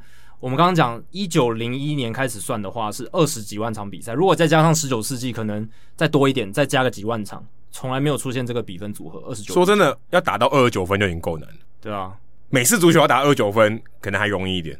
早期的棒球，十九世纪的棒球比分蛮高的，可是也没有打到二十九比九这个比数。以前有最高比分是一八九七年芝加哥小马三十六比七击败路易威尔上校的比赛，这个是大联盟单队单场最高得分，就是三十六分，就是芝加哥小马那个比赛。那小马队就是小熊队的前身啦。一九零零年以后呢，就是现代棒球的年代里面，最高纪录就是二零零七年游击兵三十比三打败精英这场比赛，相信大家应该都能够有一些印象啦。因为我记得我们讲潜规则的时候有讲过这场比赛，也有讲这场比赛。你往死里打，对啊，然后三十分也不容易。那个年代是王建民最兴盛的时候，相信很多人都会关心，多少也关心一下大联盟精英队、欸、同分区的，对精英队和同分区的球队被打那么惨，多少关心一下，所以很有名。而且他也是现代棒球史上游骑兵啊，一九零零年到现在唯一一支。哦，单队得到三十分的球队这样，所以我记得那个时候，Josh Hamilton 是不是还在？Josh Hamilton 好像是在游骑兵吧？他第一年是在红人，二零零七年的时候在红人。哦，在红人。对，那个时候还没有加盟游骑兵。这个勇士队比赛也是很不可思议啊，二十九比九就差一分就可以追平那个记录。但是呢，今天数据单位讲的就是二十九比九这个组合的比分是史上第一次，而且已经大联盟已经有大概已经有二十一年的时间哦，没有出现从来没有出现过的比分组合。上一次有一个新的比分组合，已经是一九九九年五月十九号，那个时候红人队打败洛基队二十四比十二。哦，二十四比十二，在那个时候是大联盟史上第一次出现那个比分。但是从一九九九年那个时候到现在，才终于出现了又一场哦独特的 unique 的比分，大联盟史上唯一一个这样子。因为二十九太难了，二十九对 神秘的数字，你能打到二十九，基本上对手不管几分，呃，大部分的时候应该都是是一个新的组合啦。你看，像我现在看，如果是二十九比三、二十九比二、二十九比五、二十九比七，如果这些比分出现，其实都会是史上第一次，对吧？大联盟史上还有其他两次哦，是在有一队得到二十九分的情况下结束比赛。那一场是红袜队二十九比四，在一九五零年的六月八号对上的是圣路易布朗队，还有一九五五年四月二十三号白袜。二十九比六击败堪萨斯运动家队，所以就这两次。那当然，游击兵的这个记录我们之前刚才已经提过了，所以这个二十九比九真的是非常夸张。而且，就连精英队那个三十比三被游击兵血洗的比赛，如果你推算到一八七一年的话，其实这个比分三十比三在十九世纪也发生过一次。所以那个二零零七年是发生第二次，所以二十九比九又是。更难得了，所以还还蛮特别的。那大家或许听完这个会想知道说，那最常见的比分是什么？八比七、四比三，不是五比四，不是，其实是三比二啊。这个数据是结算到二零一八年八月二十号，但这个样本数也够大了。但但但过两年应该也不会差距太大。对，也不会差距太大。这个这个是非常常见，一百将近一百五十。这搞不好过了两百年还是不会变。对啊，三比二是最常见的，总共有一万一千九百七十六场比赛。对。哇，这样讲起来，二十分之一就是，欸，呃，对，我所以差不多，哎，欸，等于你看两天的比赛，三十场比赛，就会可能会一场是三比二，对。但是因为我们刚刚讲说，二十万场比赛是一九零一年开始算嘛，所以一八七一年算开始算，我不太确定是几场，可是也就是加个几万场，所以差不多也是二十几比一这样子一个，差不多两天就可以上一场三比二，对，所以很常见的一个比例。然后还有就是第二名四比三，就你刚刚讲四比三，一万一千五百六十场。还有二比一是第三名，九千七百七十一场，在中华职棒可能很难啊，尤其尤其近近年近五年二比一真的很少见，很少见。那如果你撇开所谓的平手的话，因为大联盟早期有平手嘛，那如果是最少的比数，从来没有发生过的这个最最少的比分组合是二十二比十二，所以其实二十二比十二什么神奇数字？对，二十二比十二以下基本上都出现过了啦，二十二比十二以下。都出现过了。那同比分，如果平手最高的得分是十九比十九，所以各式各样一些大联盟比分组合的数据。那如果是单队最低得分的话，二十一比十八还没有发生过。二十一比十八，这个也很难，很难，要两队都打爆多分才有可能发生。我就是上礼拜有做一个帮 Fox 在做一个专题，然后。有两场大联盟史上有两场，只有两场比赛是两队都得了超过二十分，单一次比赛二十比几、二十几这样子，二十比二十几这样子，所以只有两场比赛，两队的牛棚应该都烧光了，呃，都很可怕，就是、可能都是捕手上来丢了，对啊，打翻天的比赛，所以真的很少见，很少见啦。那呃，二十二十几比二十几跟美式足球的比数差不多嘞，对啊，基本上是美美式足球的比数了吧？说真的，要十几比十几，在近代我觉得都不太容易看到了。对不对？嗯、十几分比十几分，对，就是当然会比可能一个月一两次，因为这几年平均得分其实是比起往比起二零一四年的时候多很多。二零一四年全垒打也比分对比分低很多。那这五年来，其实大联盟的整体的平均得分是上扬的。那所以大比分的情况下，应大比分情况应该是比那时候容易出现，比二零一四年容易出现很多。可是不管是十几比十几啊、呃，还是说。二十分比多少都还是非常罕见，因为大联盟史上只有两百五十四场单一球队单场得到至少二十分的比赛，就像马林那一场，那平均每一千场只会有一点三场，等于一年大概就两场，一年对啊，一年两千四百三十场，差不多差不多。哎、欸，今年更少哎、欸，今年到现在六百九十五场比赛就已经出现了两场了，所以。其实频率算很高，已经高高很多，对吧、啊？今年真的 频率出现算蛮高的，而且差一点就要三场了嘛。因为你刚刚讲到酿酒人十九比零的比赛，对不对？那场更残忍，他再打一分就就差二十分了，就而且就得到第二十分了。我觉得二十就是个指标了，二十分就是一个很罕见的棒球比赛比分数，等于三个美式足球达阵加三个加踢分。对啊，就是棒球要出现这样子的进攻表现，真的是。罕见中的罕见啦。所以今年这些状况，大家真的要好好珍惜啊，不是说天天都能看得到的。哎、欸，说真的，罕见，我们现在。